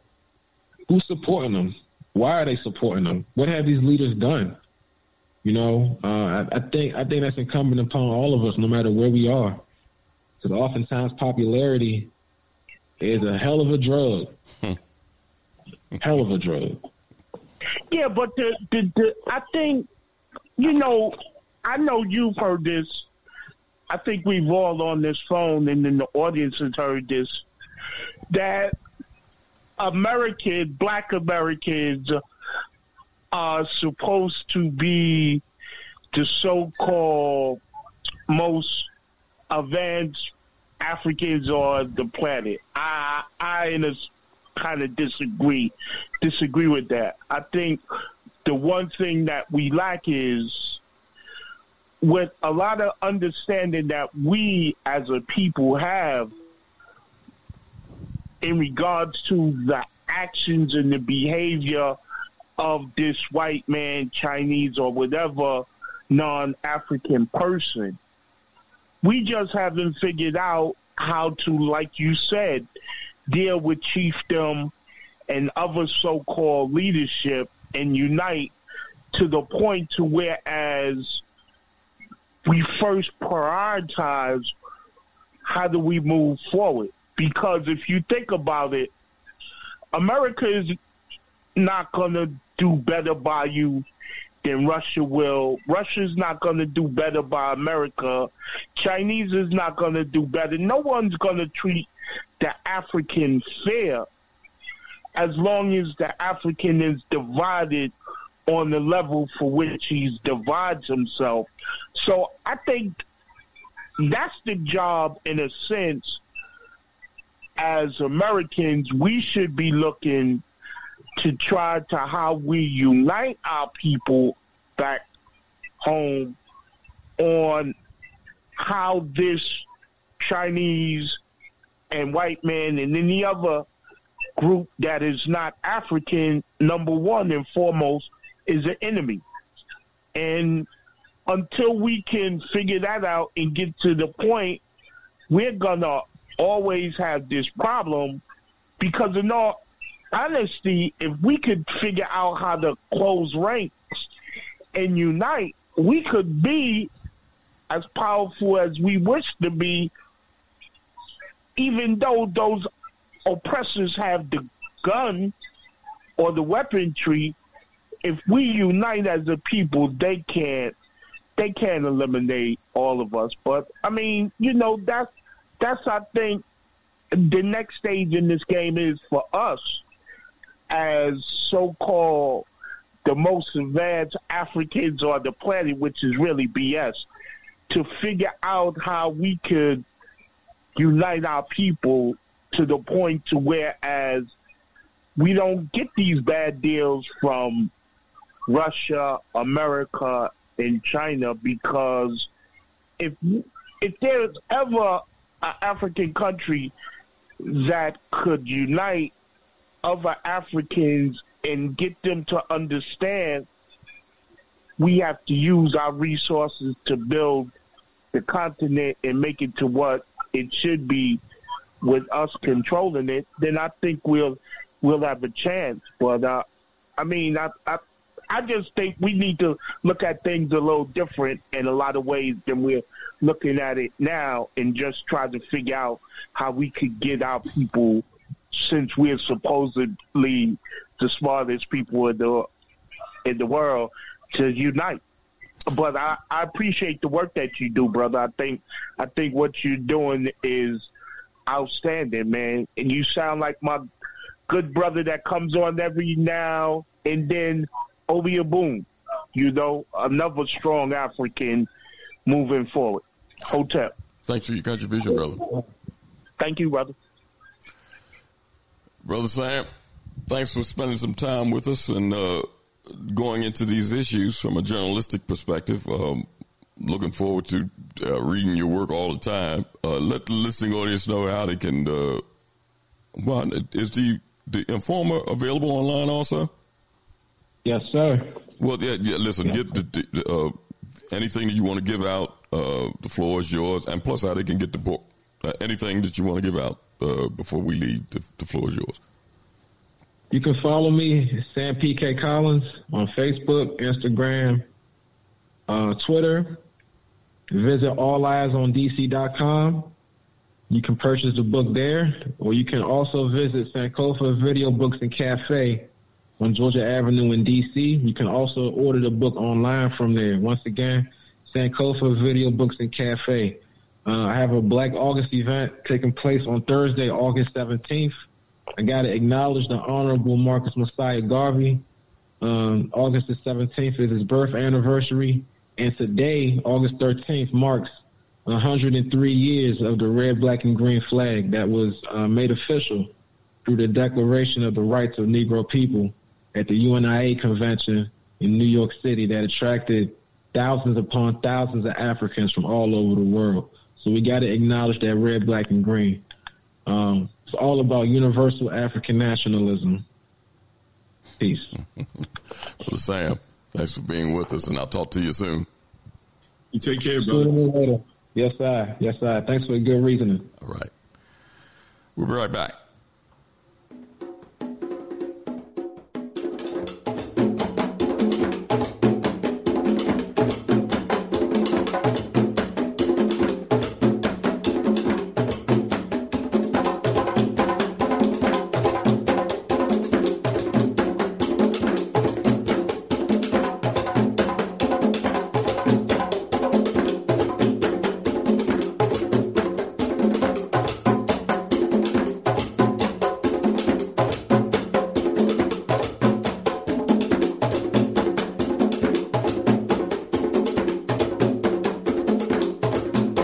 Listening to Time for an Awakening. Time for an Awakening with host Brother Elliott and Brother Richard on Time for an Awakening Media, part of the Black Talk Radio Network.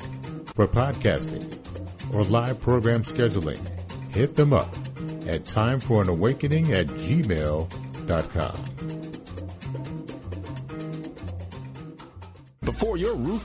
unruly, call Dooley. Dooley Brothers, specializing in shingle, rubber roofs, gutters, downspouts, and vinyl sidings. Call for your free estimate today. 215-224-3882. That's 215-224-3882. Dooley Brothers Roofing. The roofing experts you can trust. That number again, 215-224-3882. 215-224-3882. Before your roof becomes unruly, call Dooley. RG Electrical Inspections provides electrical inspections for realtors, licensed electricians, and homeowners. Licensed and insured underwriter, serving Philadelphia and surrounding area. Call today, 484-268-9837. Escape the digital plantation. abibitumi.com, abibitumi.tv, abibitumitv.com, abibitumi.store are here for you. You are ready to be free of non-African social media. Don't run from danger, run to safety. abibitumi.com is here for you. You are ready to be free of digital plantations to control your own products. abibitumi.store is here for you. A B I B I T U M I. Black Power. A B I B I T U M I. The only word you need to know to join your global Kometiu black family, to join your interconnected Kometiu black communities. Escape the digital plantation now. at abibitumi.com, at abibitumi.tv, at abibitumi.tv, abibitumitv.com, abibitumi.store. We are here for you. Escape the digital plantation.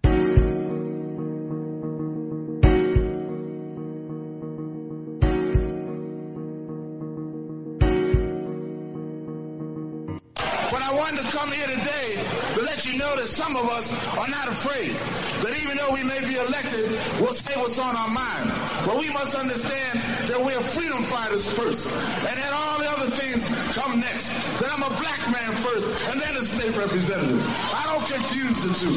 And I think it's time for us to wake up and realize and understand that you got a lot of us that are willing to go to battle because of freedom ain't gonna never be free unless we take it. There's too many of us sitting around thinking that it's gonna come to us on some damn silver platter. Wake up, you fools, and understand this man has no respect for you. None. None whatsoever.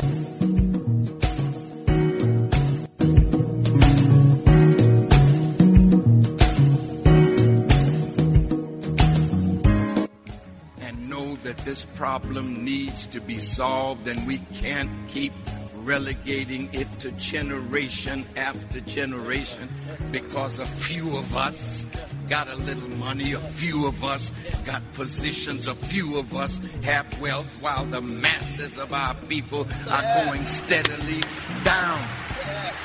No one man can rise above the condition of his people.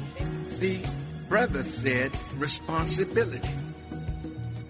Is it is it that we should let them take responsibility to do for us or should we pool the knowledge that's at the table, the power that's in our community, the wealth that's in our community to change the harsh reality of black life in America.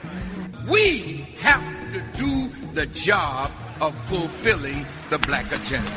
Thank you.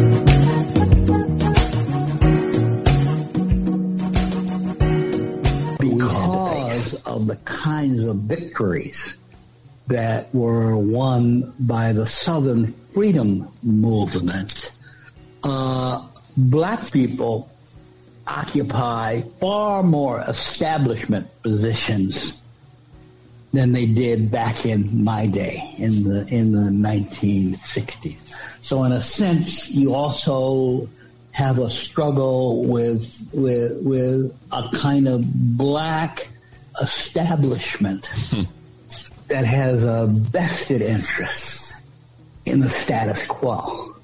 So you're up against a, a, a, an establishment within the black community that we never had to face because it didn't exist hmm. because of segregation and discrimination. And that makes their task, if they want to organize, much, much more difficult with respect to the black community than what we had to face.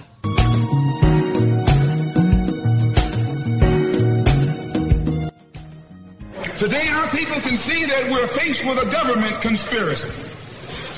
This government has failed us. The senators who are filibustering concerning your and my rights, that's the government. Don't say it's Southern senators, this is the government.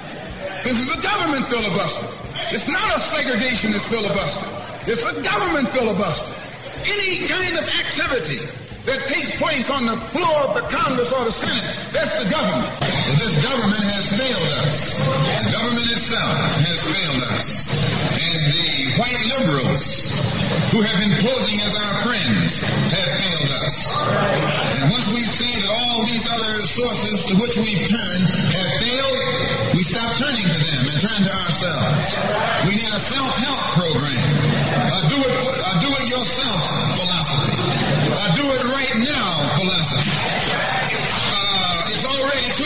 Philosophy. This is what you and I need to get with. And the only time, the only way we're going to uh, solve our problem is with a self-help program. Before we can get a self-help program started, we have to have a self-help philosophy. Black nationalism is a self-help philosophy. What's so good about it, you can stay right in the church where you are and still take black nationalism as your philosophy.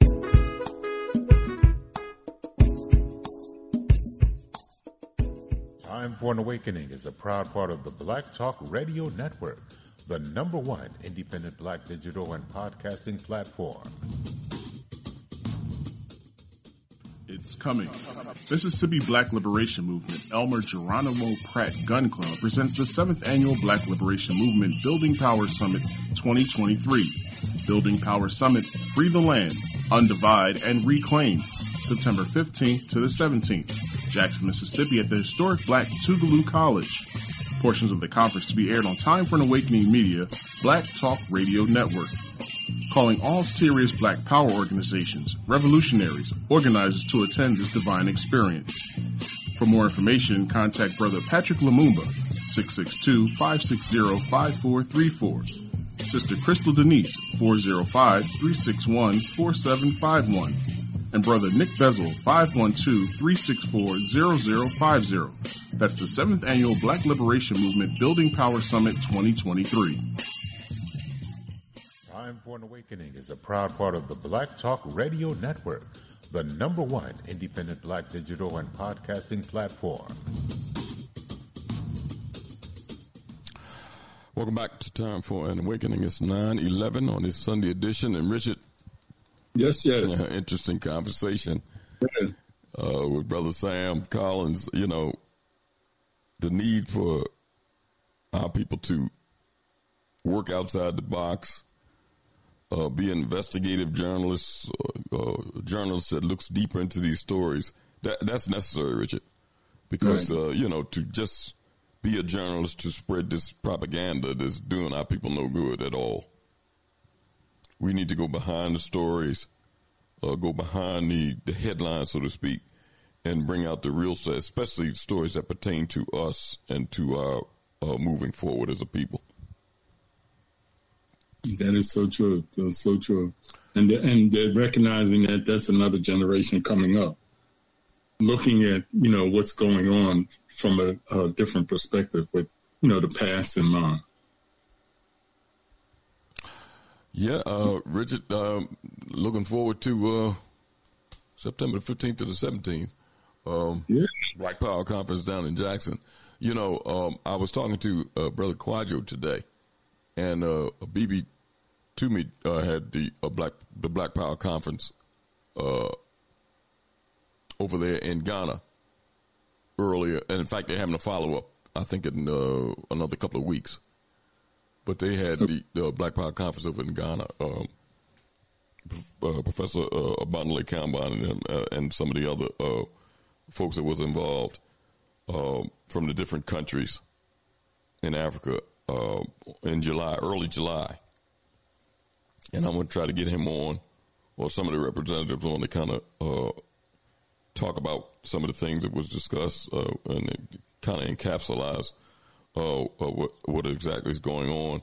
Um, we know from Brother Jume, who said uh, uh, one of the uh, movers and shakers in the uh, Pan African Federalist Union, that he's going over to uh, tour several of the countries. I think his first stop is in Uganda, if I'm not mistaken, Richard.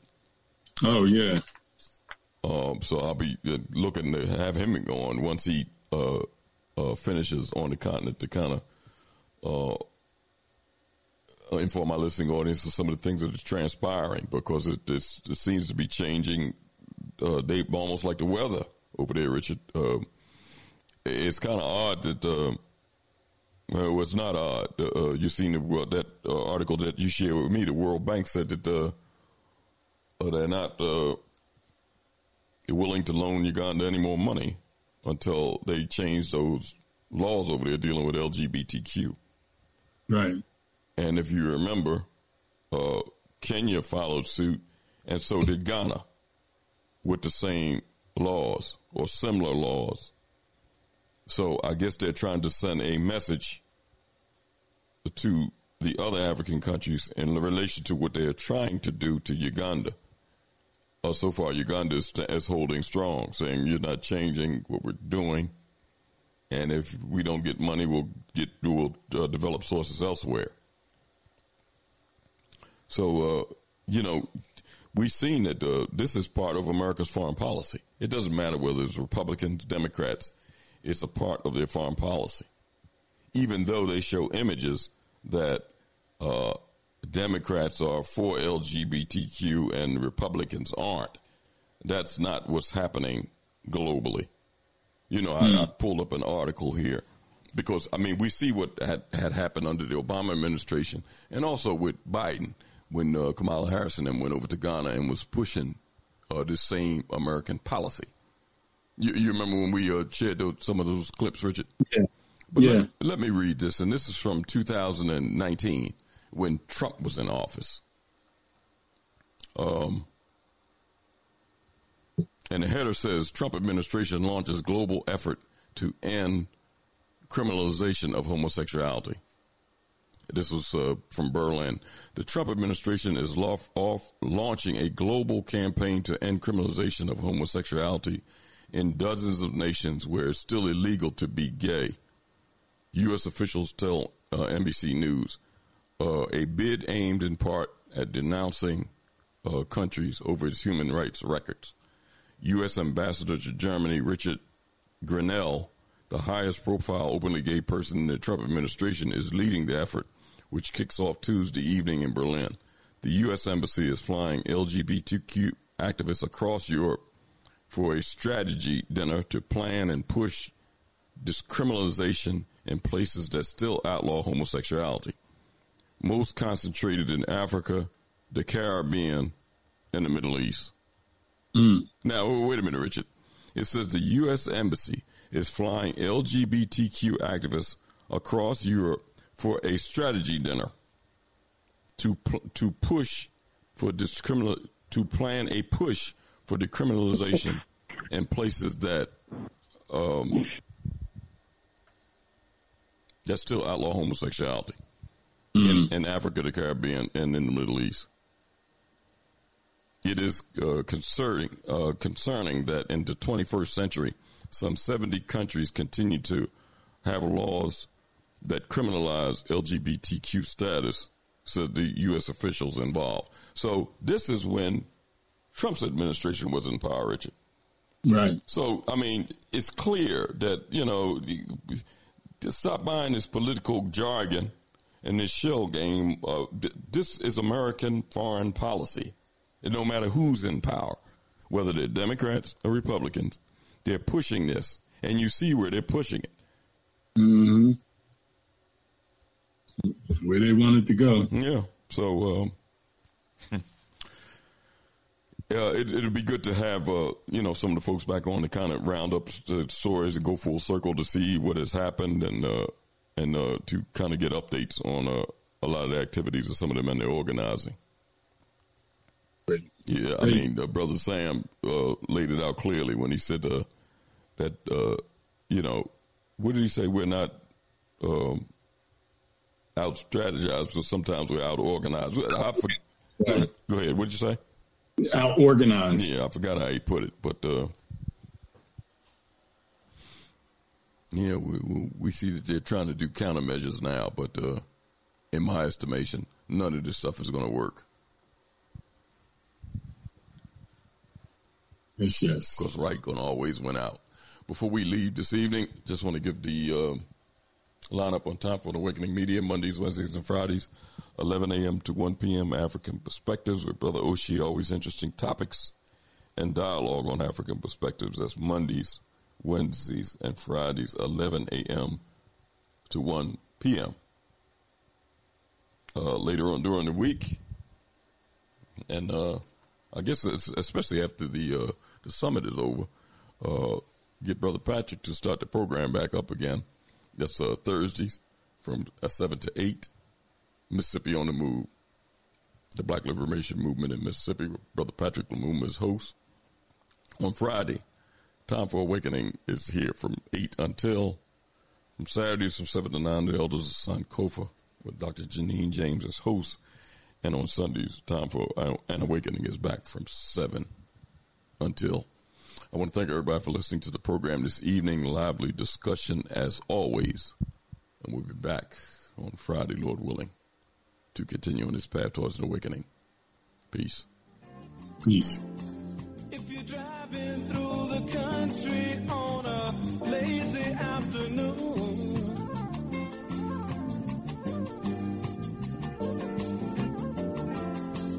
or you're watching your children playing